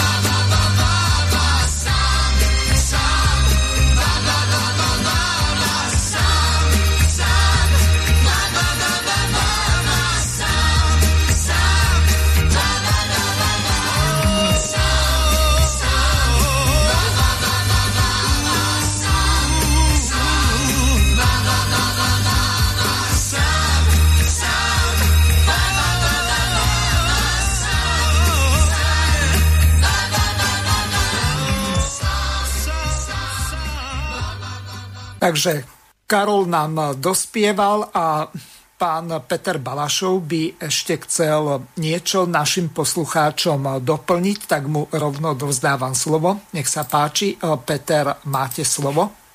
Ďakujem pekne. No, ja by som ešte chcel trošku to pripomenúť ten, to, čo je potrebné na to, alebo uh, poslucháčom vysvetliť, čo je potrebné na to, aby sa to mohlo rozširovať. Lebo situácia je taká, že tých, ktorí majú záujem o naše produkty, samozrejme, tých je toľko, koľko je obyvateľov na Slovensku a keď to tak trošku preženiem, tak sa treba pred e, záujemcami o ekologicky pestovanú zeleninu skovávať, lebo ten záujem je o mnoho väčší, ako je e, mno, možnosti tej produkcie. Ale ku podivu sú aj e, ľudia, ktorí prichádzajú s tým, že ja mám nejaký pozemok, chcel by som pestovať a naozaj by bolo treba nejakým spôsobom e, vzorovým niekde a nájsť skupinu ľudí, alebo ktorí, ktorí by sa zišli a dali to najdôležitejšie dohromady, to znamená tých 2,5 hektára, nejaké tie peniaze rádové v tejto technológii ide o nejakých 60 tisíc eur. Tá e, kompletná technológia s prívodom vody jazierkom a proste e, inštalovaním strojov stojí asi toľko.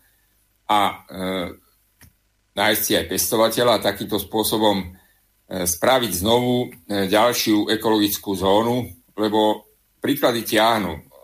Tých, ktorí nás navštevia, vidia to, čo je tam urobené a chutnajú našu zeleninu, sa pýtajú, ako to spraviť, každému sa to páči a ja nemyslím, že v dohľadnej dobe e, bude taká situácia, že by ministerstvo pôdohospodárstva organizovalo rozširovanie počtu e, ekologických fariem, alebo teda fariem, ktoré používajú trojadržateľné metódy pestovania. Takže vidím len jediný spôsob, aby sa našli e, osvietení vizionári, ktorí si povedia, že my si to spravíme. Lebo to bol kľúč, to bola metóda, to bol spôsob, ako sme sa my e, dopracovali k prvej zóne, teda to je svojím spôsobom vzor a ten je určite drahší jeho vytvoriť ako jeho opakovanie. Takže keď sme to dokázali, a my sme naozaj nemali iné prost, e, v zásade nejaké ďalšie veľké možnosti finančné, E, ako e, dostali sme nejaké granty, ale to už tie granty sme dostali preto, lebo ten projekt bol zaujímavý. Dostali sme ich teda od tých, čo na toto granty dávajú a zo stoviek iných záujemcov vybrali práve toto a nakoniec e, to nám pomohlo ten projekt naštartovať do toho stavu, že tá technológia je dnes ako tak použiteľná. Takže ešte raz, pokiaľ by boli ľudia, ktorí si myslia, že v ich okolí by to bolo aj žiaduce, aj možné, tak veľmi radi takýmto záujemcom pomôžeme, poradíme. Iné, iný spôsob podpory nevieme ponúknuť, ale som presvedčený, že keď sa nájde zo pár schopných ľudí a pospájajú sa, to je asi to najdôležitejšie.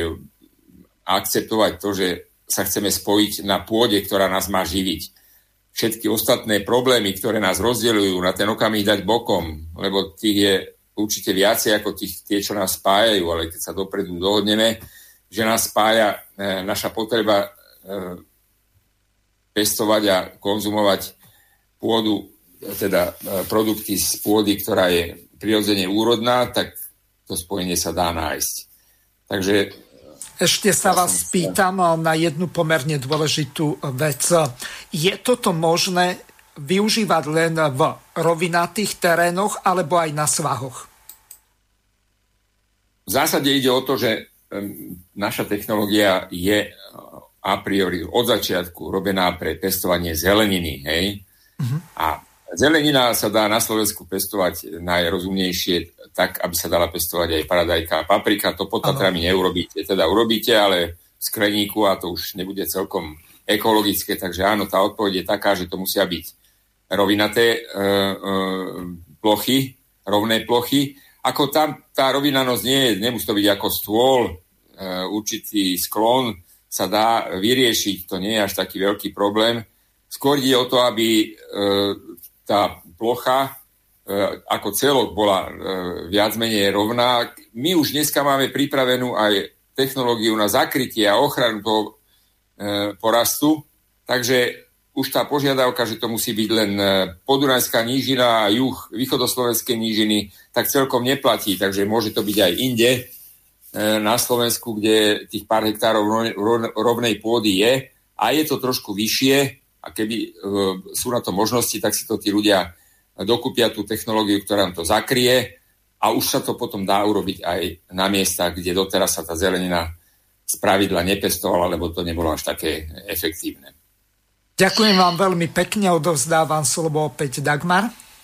Áno, ja by som ešte chcela doplniť, keď sme o tomto zaujímavom projekte diskutovali, tak e, sa spomenula aj tá zaujímavá možnosť e, spolužitia v rámci celého tohoto projektu, keďže to je taký komplexný eko projekt, kde sa dá nielen pracovať, ale aj veľmi príjemne žiť. E, takže je tu vytvorený priestor e, pre prácu, pre kvalitnú zeleninu, ale aj e, životný priestor. Takže pokiaľ budú za, záujemci o tento projekt, myslím si, že budú naozaj milo prekvapení, ako sa dá príjemne ekologicky, ekonomicky pracovať, žiť, všetko v jednom.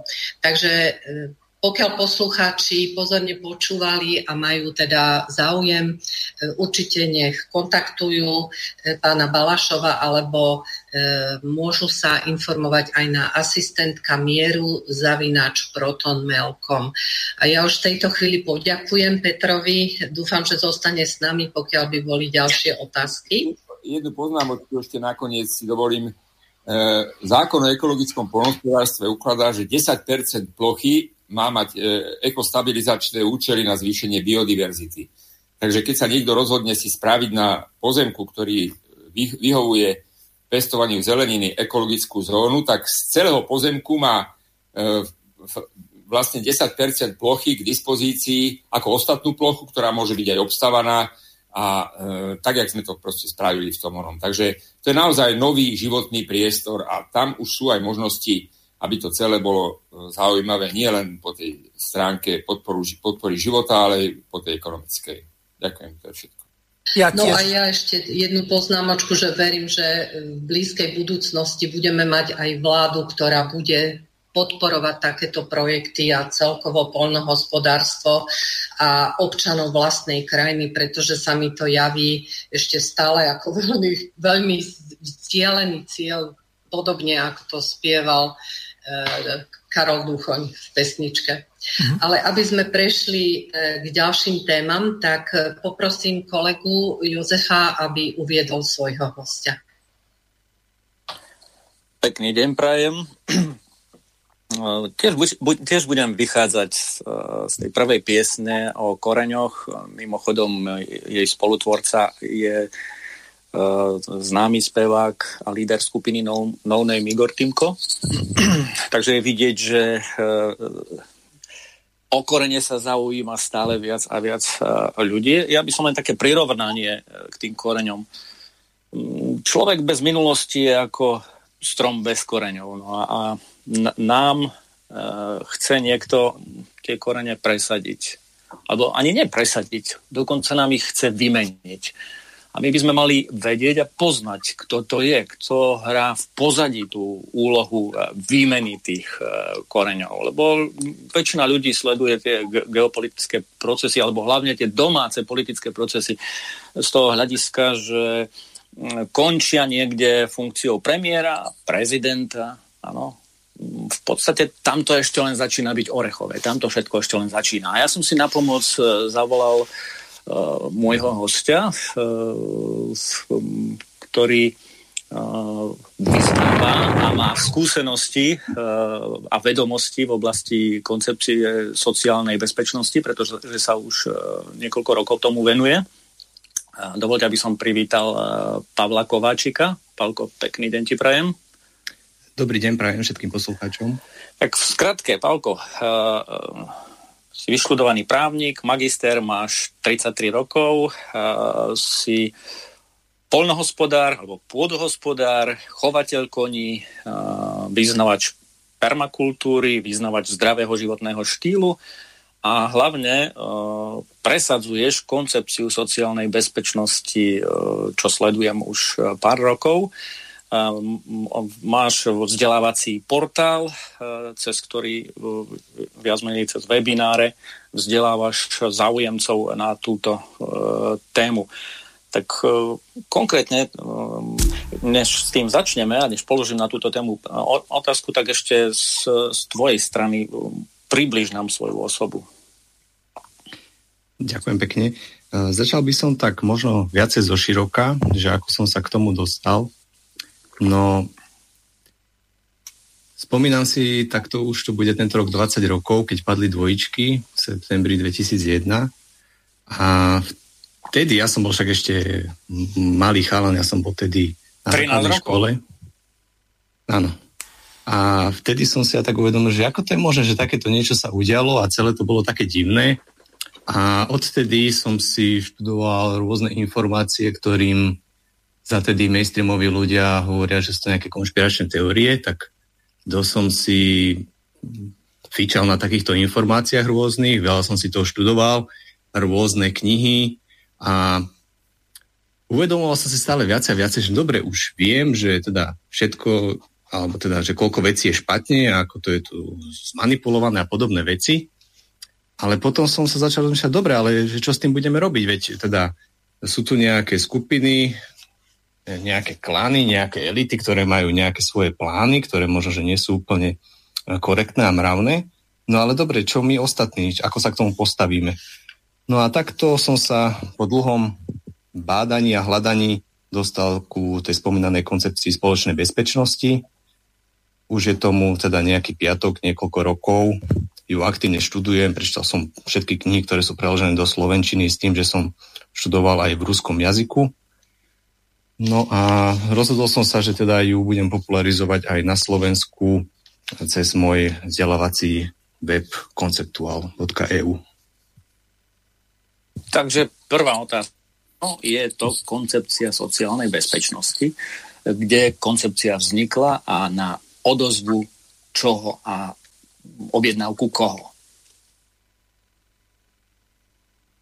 Koncepcia spoločnej bezpečnosti je súbor určitých svetonázorových znalostí, ktoré dávajú určitý obraz toho, ako funguje tento svet. Ako je riadený, z akých úrovní, ako je poprepájaný, aké sú tam záujmy a ciele.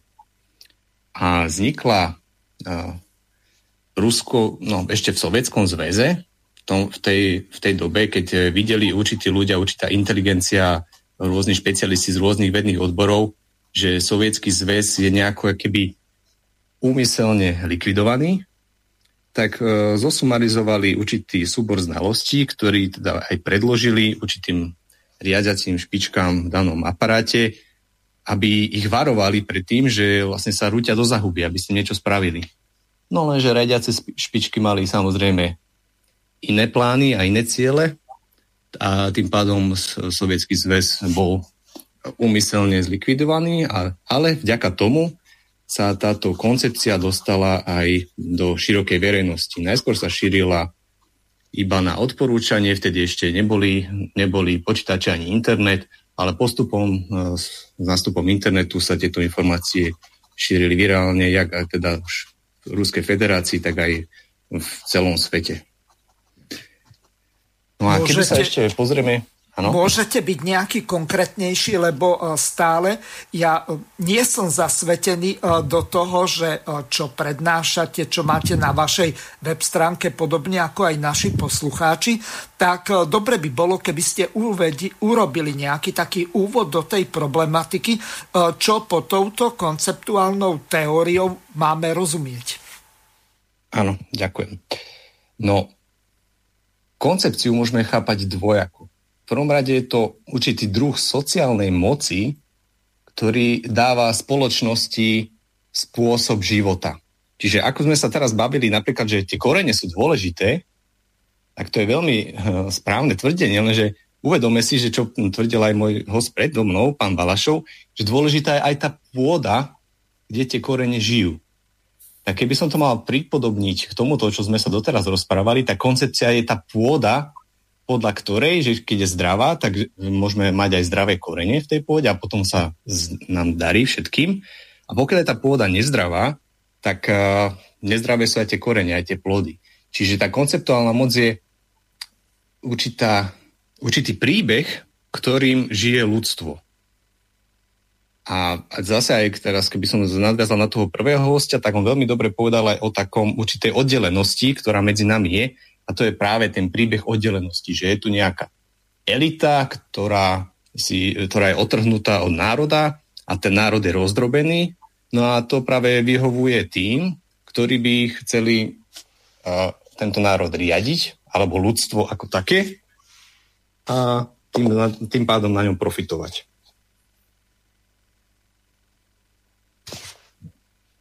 V, v, v materiáloch, ktoré vydáva koncepcia sociálnej bezpečnosti, napríklad v knihe e, Mŕtve more, sa človek dočíta e, o defini- definíciu davu v davo elitárnej spoločnosti.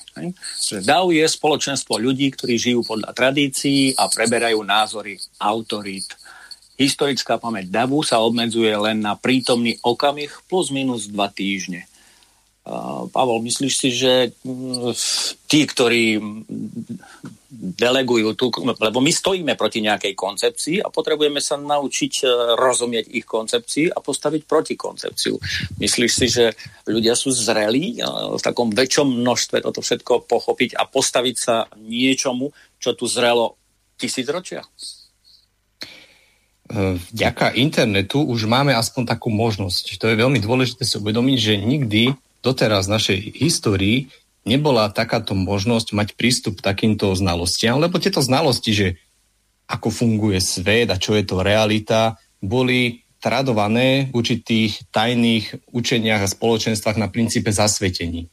Boli tam nejaké odstupňované hierarchie, podľa toho, ako človek vstúpal tieto hierarchii, tak mal vyššie a širšie znalosti o tom, ako funguje svet a realita.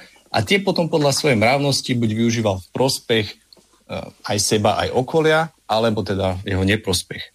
No a v dnešnej dobe sme už eh, vo finálnej fáze tejto eh, starej koncepcie globalizácie, ktorá nás do, dotiahla do globálnej vojenskej, politickej, ekonomickej, morálnej akékoľvek krízy, na akú si len spomeniete.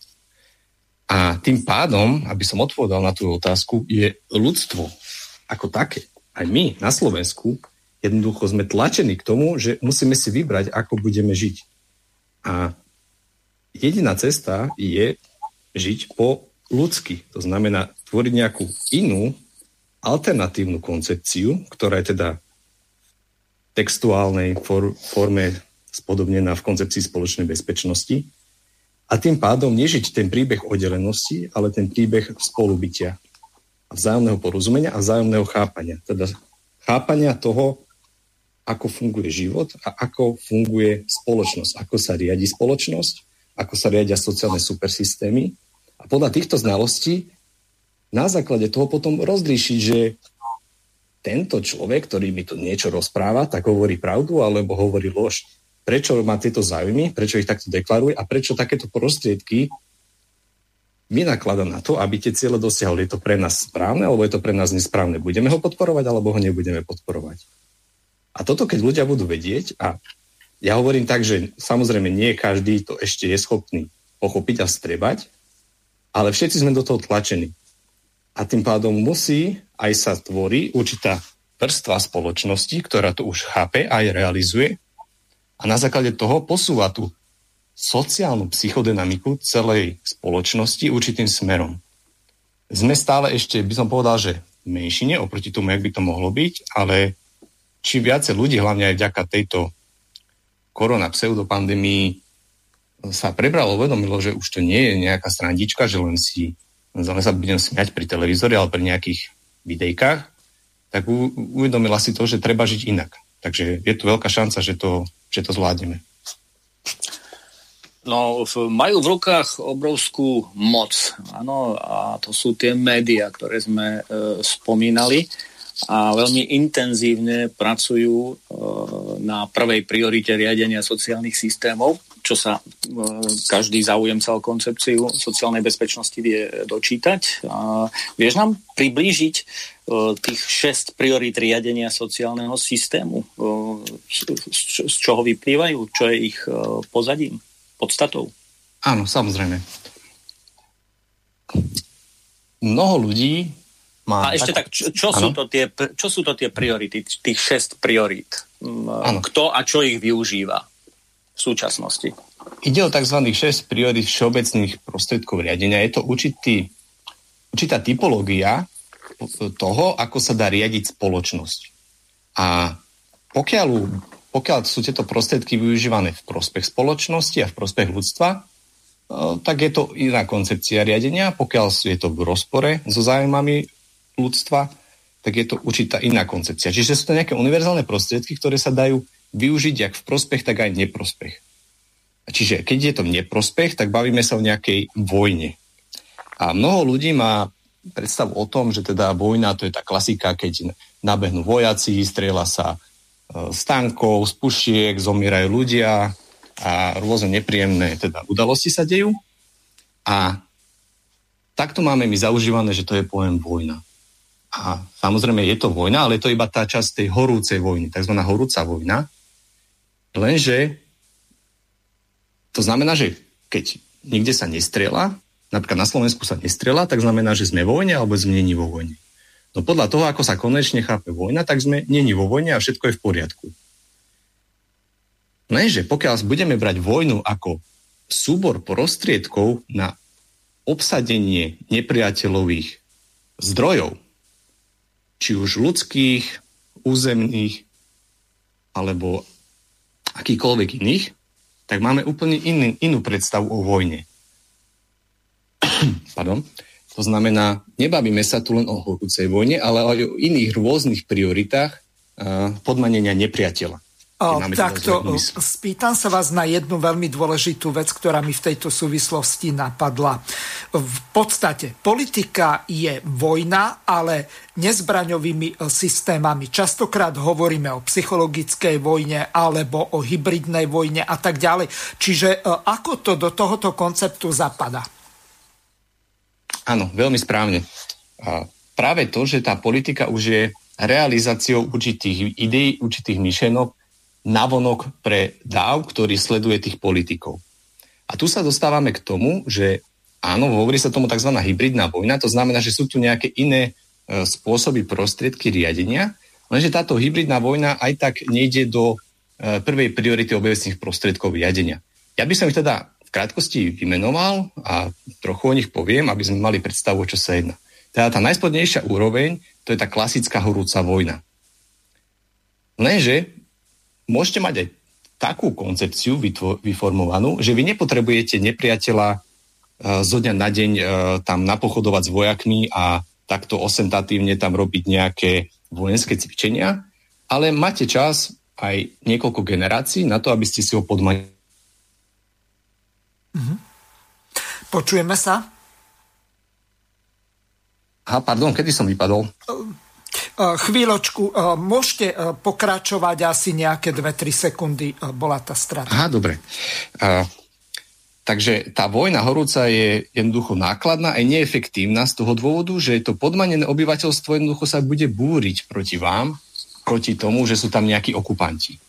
No a z toho dôvodu, že vy chcete teda zachvátiť toto územie, môžete si zvoliť aj inú formu. Je to napríklad tzv. genetická genocída, to je tá už vyššia priorita, to znamená, uh, budete propagovať alkohol, budete propagovať tabak, budete robiť také zdravotníctvo, ktoré je napríklad neefektívne, budete produkovať potraviny, ktoré nie sú výživné. To je prosto sú presne tie priority, o ktorých sme sa bavili v dnešnej relácii.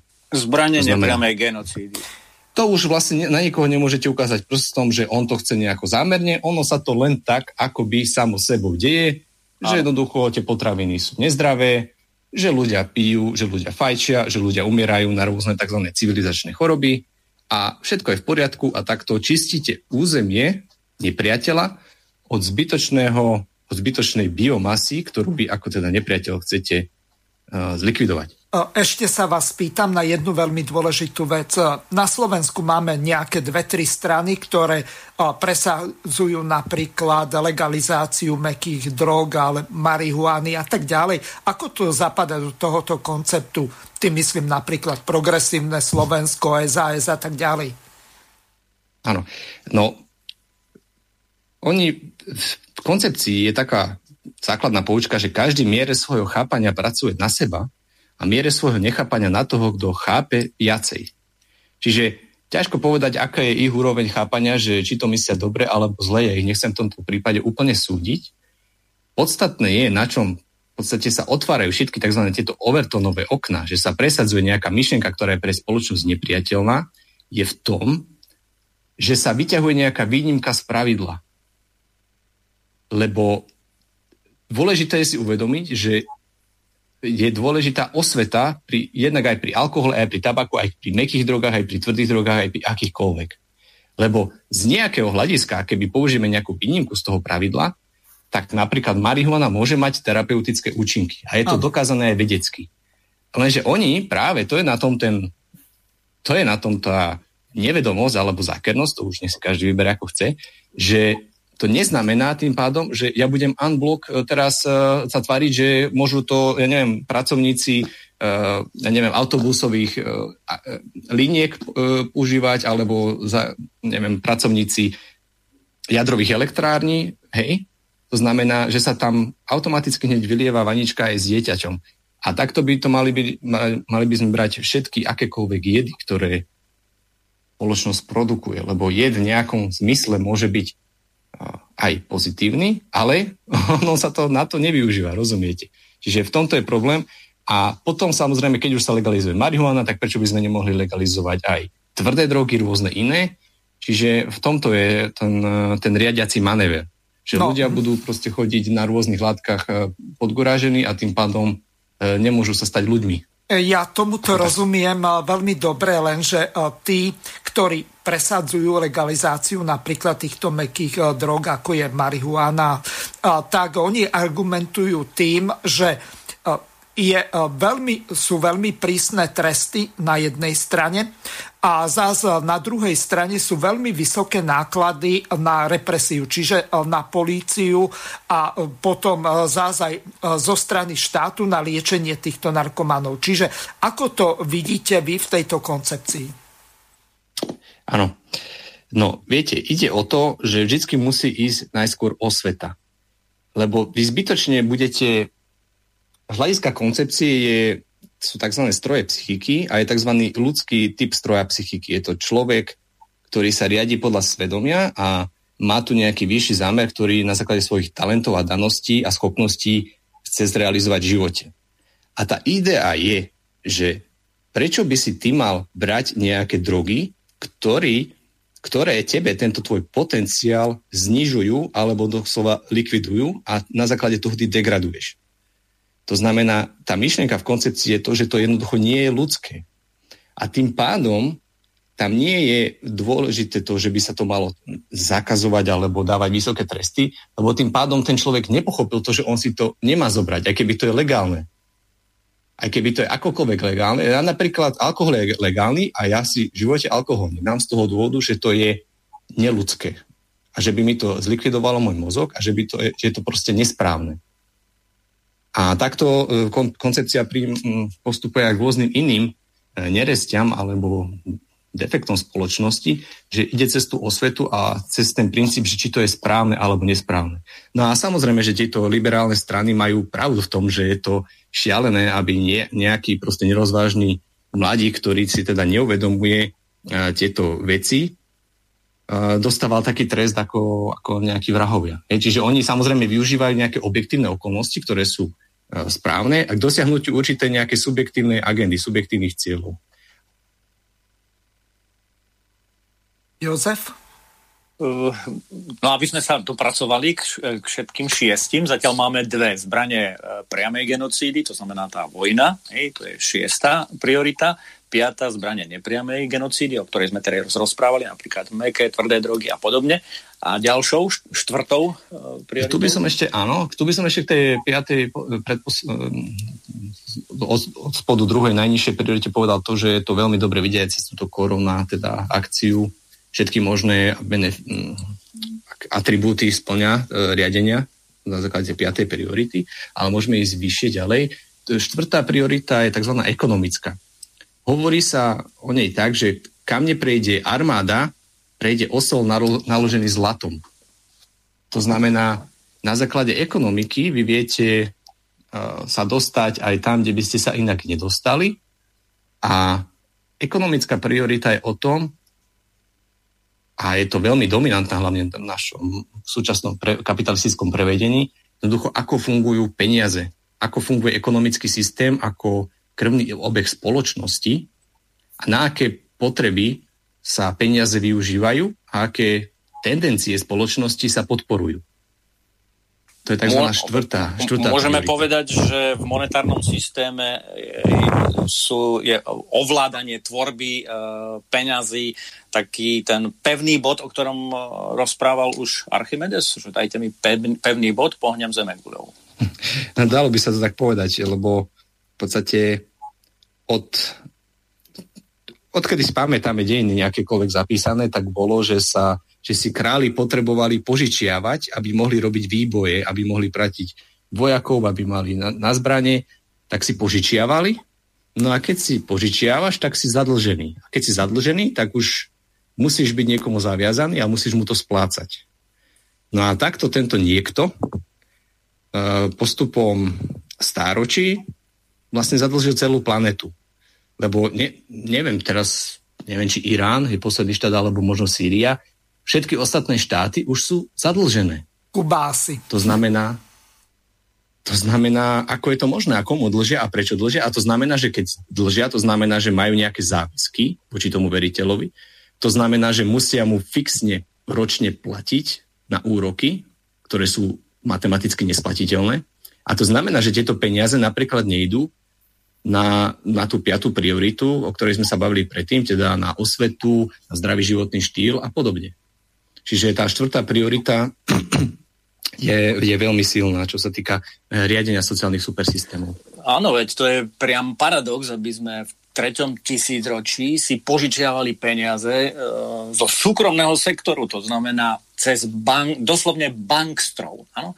Oni ovládajú a vlastnia monetárny systém, nazývajú si to národné banky, nazývajú si to centrálne banky, FED. Mnoho Američanov si ešte stále myslí, že FED je národná banka. No a pritom bola založená v roku 1913 a podielali sa tam veľmi známe mená, čo ja viem, Rockefeller, Rothschildovci, Warburgovci, Kunlobovci. Morganovci. No a, a, a po, mm-hmm. Morganovci a podobne. A dodnes to tak je. A tlačia si vlastne ničím nekrytú menu. A kvantitatívne ju uvoľňujú do systému ano, a tým narieďujú celospoločensky na tejto krásnej modrej planéte viac menej naše úspory. A my s tým nič nerobíme. My to akceptujeme. Naše vlády to akceptujú. Áno. Ministri financí, predsedovia dozorných rád v Národnej banke a tak ďalej a tak ďalej. No len no, tu celý problém je v tom, že tie peniaze sú v podstate fiat money, čiže vyrobené z ničoho, niektorí hovoria ako zo vzduchu, alebo... A teraz ten základný problém spočíva v tom, ak niekto neprída k tomu nejakú prácu, nie je to kryté napríklad zlatom alebo ľudskou prácou, tak na základe čoho vlastne tie úroky majú byť. Veď povedzme, Tomáš Akvinsky v 11. storočí bol kategoricky proti tomu, aby vôbec nejaké úroky sa platili, pretože to je v podstate zlodejina. Čiže amorálny čin. Úžera. No.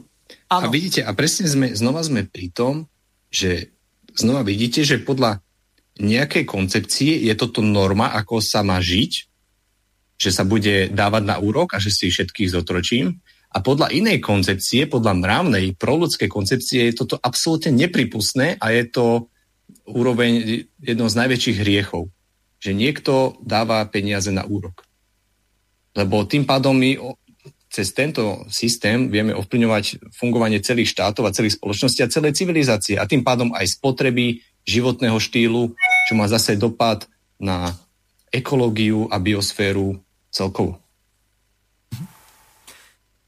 S Dagmar s, sme sa... S, takto, s takto získanými peniazmi sa dajú modelovať a kreovať aj rôzne farebné revolúcie, čo máme možnosť vidieť po celom svete. Áno, na to som chcel nadviazať, že napríklad ten filantrop tzv.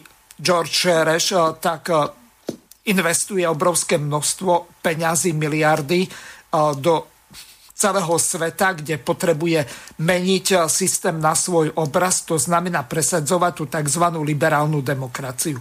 A toto je ten celý problém, kde sa to ľudstvo vôbec uberá, pretože táto konceptuálna teória, ak to môžem tak nazvať, tak je diametrálne odlišná od liberálnej demokracie. Alebo sa mýlim? Áno, tu ste veľmi dobre povedali, že ten pán teda investuje a platí rôznych e, lokajov, rôznych štátoch na to, aby e,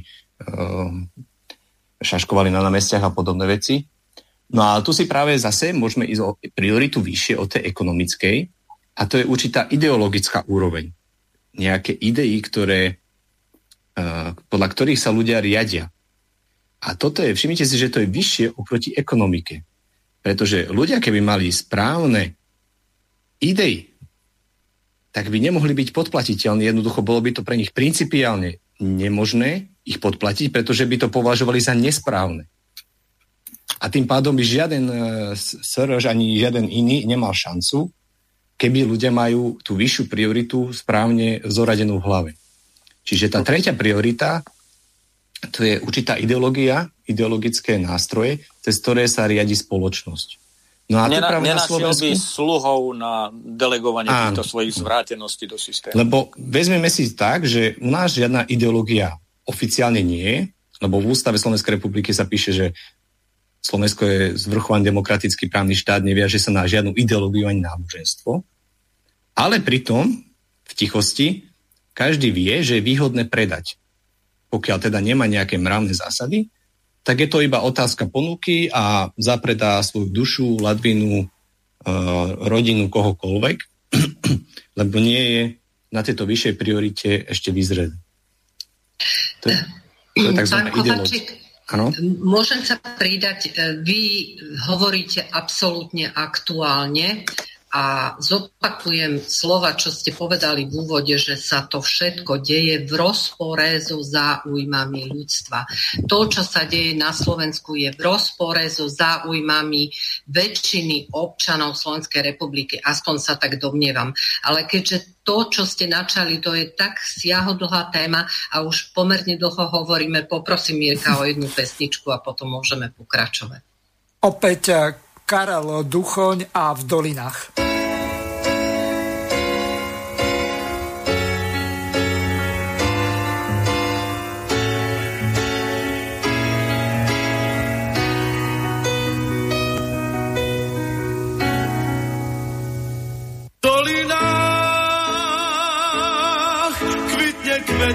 lásku nám dáva, jeho jas tmavom ráne vždy svieti ako prieždenie.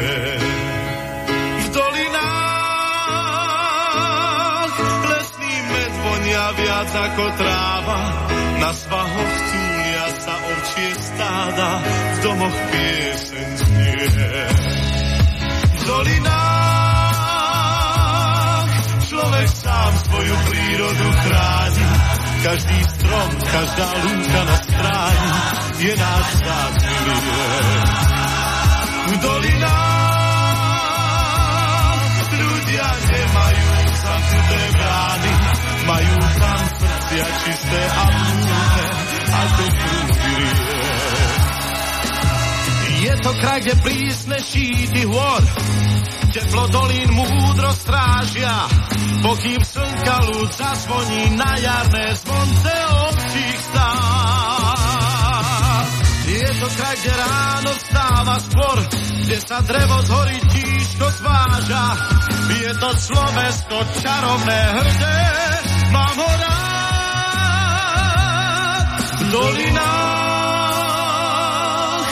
kvitne kvet, ktorý lásku nám dáva jeho jas v tmavom ráne vždy svieti ako brieždenie.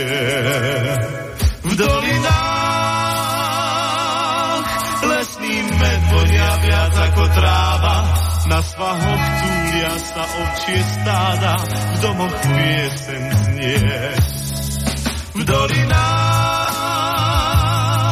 človek sám svoju prírodu chráni, každý strom, každá lúka na stráni je náš vzácný V dolinách ľudia nemajú zamknuté brány, majú tam srdcia čisté a prúdne,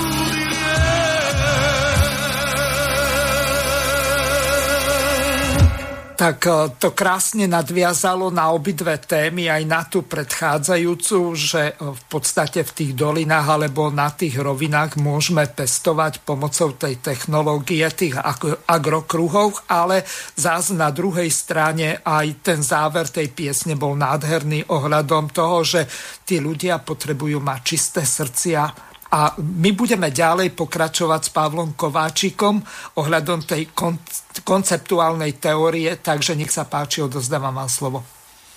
Ďakujem pekne. Skončili sme na tretej priorite obecných prostriedkov riadenia, to je tzv. ideologická priorita. A tu zapadajú aj rôzne presvedčenia, ktoré sú tzv. doslova dogmy alebo axiómy, podľa ktorých sa riadí spoločnosť patria sem všetky náboženstva, rôzne kulty, skrátka všetko, kde je niečo pevne dané, o čom sa už ďalej nediskutuje. Je to samo sebou rozumejúce sa a tým pádom, keď to je samo sebou rozumejúce sa, tak keby platilo niečo iné, mali by z toho nejaké iné následky byť. Ale tým, že sa o tom nerozpráva, tak tým pádom sa nemôžu byť iné následky a tým pádom je spoločnosť držaná v určitých rámcoch. Dám nejaký príklad. Mm, môžeme dať, že napríklad, že demokracia je najlepší systém usporiadania spoločnosti, alebo, alebo napríklad, že nie je možné inak iné motory ako spalovacie používať a takéto podobné rôzne veľmi akože samozrejmosti, ktoré bežne proste, keď sa spýtate, tak samozrejme, že to je takto. No a tým pádom sú ľudia držaní v určitých uh, ideologických rámcoch, z ktoré potom oni už nevystupujú, lebo sa držia týchto ideologických dogiem. Uh, poďme teraz na, to, na ďalšiu vyššiu. Ak, akú úlohu v tom zohrávajú médiá? No, médiá sú hlasné trúby vždy tej aktuálnej ideológie, ktorú treba presadzovať.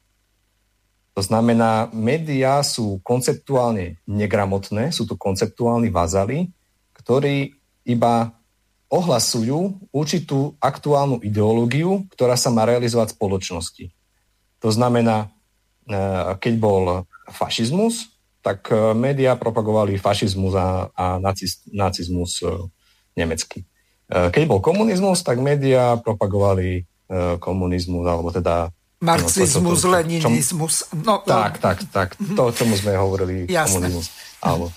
Hej. A teraz zase médiá sú vlastne trúby uh, liberálnej demokracie. Keď príde uh, čínsky pán, tak prehodia kabát budú ospevovať uh, Čínu. Keď uh, tu bude Európsky islamský chalifát, tak budú ospevovať uh, uh, islam. Mm-hmm. A práve tuto vidíme, že jednoducho médiá sú iba prostriedkom riadenia, čiže obecný prostriedok riadenia na tretej priorite všeobecných prostriedkov riadenia. Ale tu by som veľmi dodal, veľmi dôležitú vec, že ľudia nadávajú proste na médiá, na, na televízor a tak ďalej, lenže v prvom rade my máme možnosť voľby, čo budeme pozerať a ten samotný televízor predsa za to nemôže, čo je v ňom vysielané. Teda znamená, sú aj nejaké iné médiá, sú nejaké iné prostriedky šírenia informácií, ktoré môžeme počúvať, ktorým budeme venovať svoj, svoju pozornosť a tým pádom budeme využívať túto veľmi silnú e, prioritu práve pre náš prospech. Čiže vždycky je to o tom, ako, ako dokážeme túto danú, uh, danú prioritu obecných prostriedkov riadenia chopiť a pracovať s ňou. Uh-huh. Uh, čiže ak sa na to pozrieme z toho pohľadu, tak napríklad oheň alebo nôž môžu byť zlý sluh, dobrí sluhovia, ale zlí páni. To znamená, že nožom vieme odrezať, ale vieme aj zabiť, ale na druhej strane na ohni vieme uvariť, ale zároveň aj zničiť e, mesto alebo čokoľvek iné, keď ho zapálime. Čiže e, teraz, aby sme sa trošku posunuli e, ďalej, tak by ma ešte zaujímala jedna taká vec. Keď už Jozef hovoril o tom, že v podstate aký vplyv majú tie médiá, tak ja si spomínam, včera bola Sveta Omša v slovenskom rozhlase. Čiže keď si zoberieme, tak v podstate aj ten katolicizmus je do určitej miery ideológia a keďže katolickému náboženstvu verí čo ja viem, nejakých 66% ľudí, dajme tomu dve tretiny, tak z toho hľadiska vyplýva, že oni si presadzujú minimálne tie dve tretiny toho vysielacieho času. A tým pádom tých ostatných náboženstiev alebo denominácií cirkvi a tak ďalej, tak zatlačajú do úzadia. Čiže tu ide o to, že ako to vlastne nájsť ten balans, tú, tú vyváženosť, aby toho, čo je veľa, nenarastalo a to malé, aby nebolo nejako potlačené. To ma zaujíma. No, kedy sa hovorilo, že proletári všetkých krajín spojte sa. Ja by som teraz povedal, že spotrebitelia alebo príjimatelia informácií všetkých krajín spojte sa. To znamená, dôležité je, aby tí ľudia boli konceptuálne gramotní, to znamená, po, vedeli napríklad, mali šajnu o tomto, o čom sa bavíme, o týchto šiestich prioritách všeobecných prostriedkov riadenia a oni uvedomelo rozhodovali, aké informácie budú voliť a príjmať. Pretože oni si tam môžu vysielať, čo chcú, ale jednoducho, ja napríklad nemám televíziu možno 15 rokov. Hej? Takže, a je to vždycky iba o tom osobnom výbere toho človeka a to je jedno, že akože oni by tam chceli vysielať niečo, keď my im to neumožníme, v tom je tá moc vo všetkých, vo všetkých oblastiach. To je tá moc, jak aj pán Balašov hovoril o tých zdravých potravinách, alebo aj ten e, pán, e, pán Peter Vojtko o tom zdravom životnom štýle. No presne o tom toto je a presne o tom toto je aj s tými médiami. Palko, máme posledných 5 minút, aby sme ešte stihli tie e, dve priority riadenia. Áno, takže druhá priorita v rýchlosti je tzv. E, chronologická alebo egregoriálno-matričná e, úroveň, to už je taká zložitejšia vážnejšia úroveň a táto úroveň hovorí o určitých príčinno-následkových vzťahoch a podľa ktorých žije ľudstvo, podľa ktorých interpretuje históriu a dejiny, ako sa sformovali, čo bola pravda, čo bola lož a podľa toho, na základe týchto informácií potom dáva nejaké následky a vyhodnotenia určitých udalostí. Taký jeden rýchly príklad, príklad aby sme to mali uh, také uchopiteľnejšie. Napríklad sa uh, traduje, že druhá svetová vojna začala tým, že Hitler napadol Glivice, Polsko. A tým pádom vznikla druhá svetová vojna a všetky tie veci s tým spojené. No lenže keby podľa tejto priority, druhej, veľmi silnej, sa na školách učí, že Hitlera vychovali spojenci tým, že mu stále ustupovali, že ho rôzni bankári dotovali, rôzne veľké korporácie podporovali a že nechali Mnichovskou zradou rozbiť Československo. Mhm. Tak eh, by bola úplne predsa iná interpretácia druhej svetovej vojny, úplne iné poučenie by sme z nej mali a úplne iné následky by sme uh, vedeli z toho vyvodiť a úplne iné rozhodovania, keby to bol konceptuálne gramotný národ a tým pádom z národa vychádzajú politici, by boli tlačení do iných rozhodnutí, ako robia teraz. Čiže táto druhá priorita je naozaj veľmi silná rôznych e, ohľadoch, o ktorých by sme sa mohli rozprávať veľmi dlho. Ale poďme teda rýchlosti ešte na tú prvú. To je tzv. svetonázorová priorita. To je to, podľa čoho ľudia žijú. Aký príbeh žijú? Žijú príbeh spoločenstva, ľudstva ako jednotného organizmu, ktorý tu má nejaké, nejakú misiu, nejaké poslanie, alebo sú to rozdelené, individualizované, atomizované e, bunky, ktoré nemajú žiadnu kooperáciu a žiaden spoločný cieľ. Čiže je to tá metodológia toho, ako pristupujeme k životu a k svetu a ako spracovávame informácie. No a práve táto koncepcia, o ktorej sa bavíme, sa na to zameriava do rôznych oblastí spoločenského života. Mimochodom, na nej najintenzívnejšie pracujú po generačnej vyslovne úrovni. Ano, tá, ona by sa dala nazvať v skratke vychovaj deti svojho nepriateľa. Áno, je to tá priorita, ktorá je, má najväčšiu silu, lebo je to skutočne e, v podvedomí a v nevedomí každého človeka. Do, je to vlastne nejaký príbeh, do ktorého sa ten človek rodí a ktorý nasáva celým svojim životom a tým pádom je neviditeľná ale trvá celé stovky a tisícky rokov, celé generácie, kým sa manifestuje vo svojej plnej podobe. Že je to úplne naopak otočené oproti tej najspodnejšej, čo sme sa rozprávali o to horúcej vojni, kde napochodujete a bombardujete zo dňa na deň, ale je to maximálne neefektívne, tak tuto to trvá stovky, tisíce rokov, ale keď sa to etabluje a keď im bude žiť každý človek na tejto planete, tak vlastne uh, bude podmanený každý tento človek. Palinovi, ja ti ďakujem veľmi pekne, náš čas sa pomaly naplňa. Ja ťa veľmi rád privídam aj o mesiac e, v našej ďalšej časti ako hostia, ak si teda nájde, nájdeš čas a budeš súhlasiť, e, pretože v tej koncepcii to sme naozaj len načetli čiastočku a bolo by dobré, aby sme sa tú čiastočku alebo to zrnko trošku rozšírili. E, ja by som sa snad rozlúčil takým výrokom ten, kto nepremýšľa o budúcnosti, nerobí nič. Ten, kto premýšľa na rok dopredu, sadí pšenicu. Ten, kto plánuje budúcnosť, sadí stromy a ten, kto premýšľa o väčšnosti, tak ten plodí a vychováva deti. Takže vychovávajme naše deti, naše korene a nedovoľme, aby nám ich vychovával niekto iný. Mne už zostáva len poďakovať našim hostom a spolumoderátorom a koordinátorom tejto relácii pani Dagmar Kvapilikovej a pánovi Jozefovi Filovi.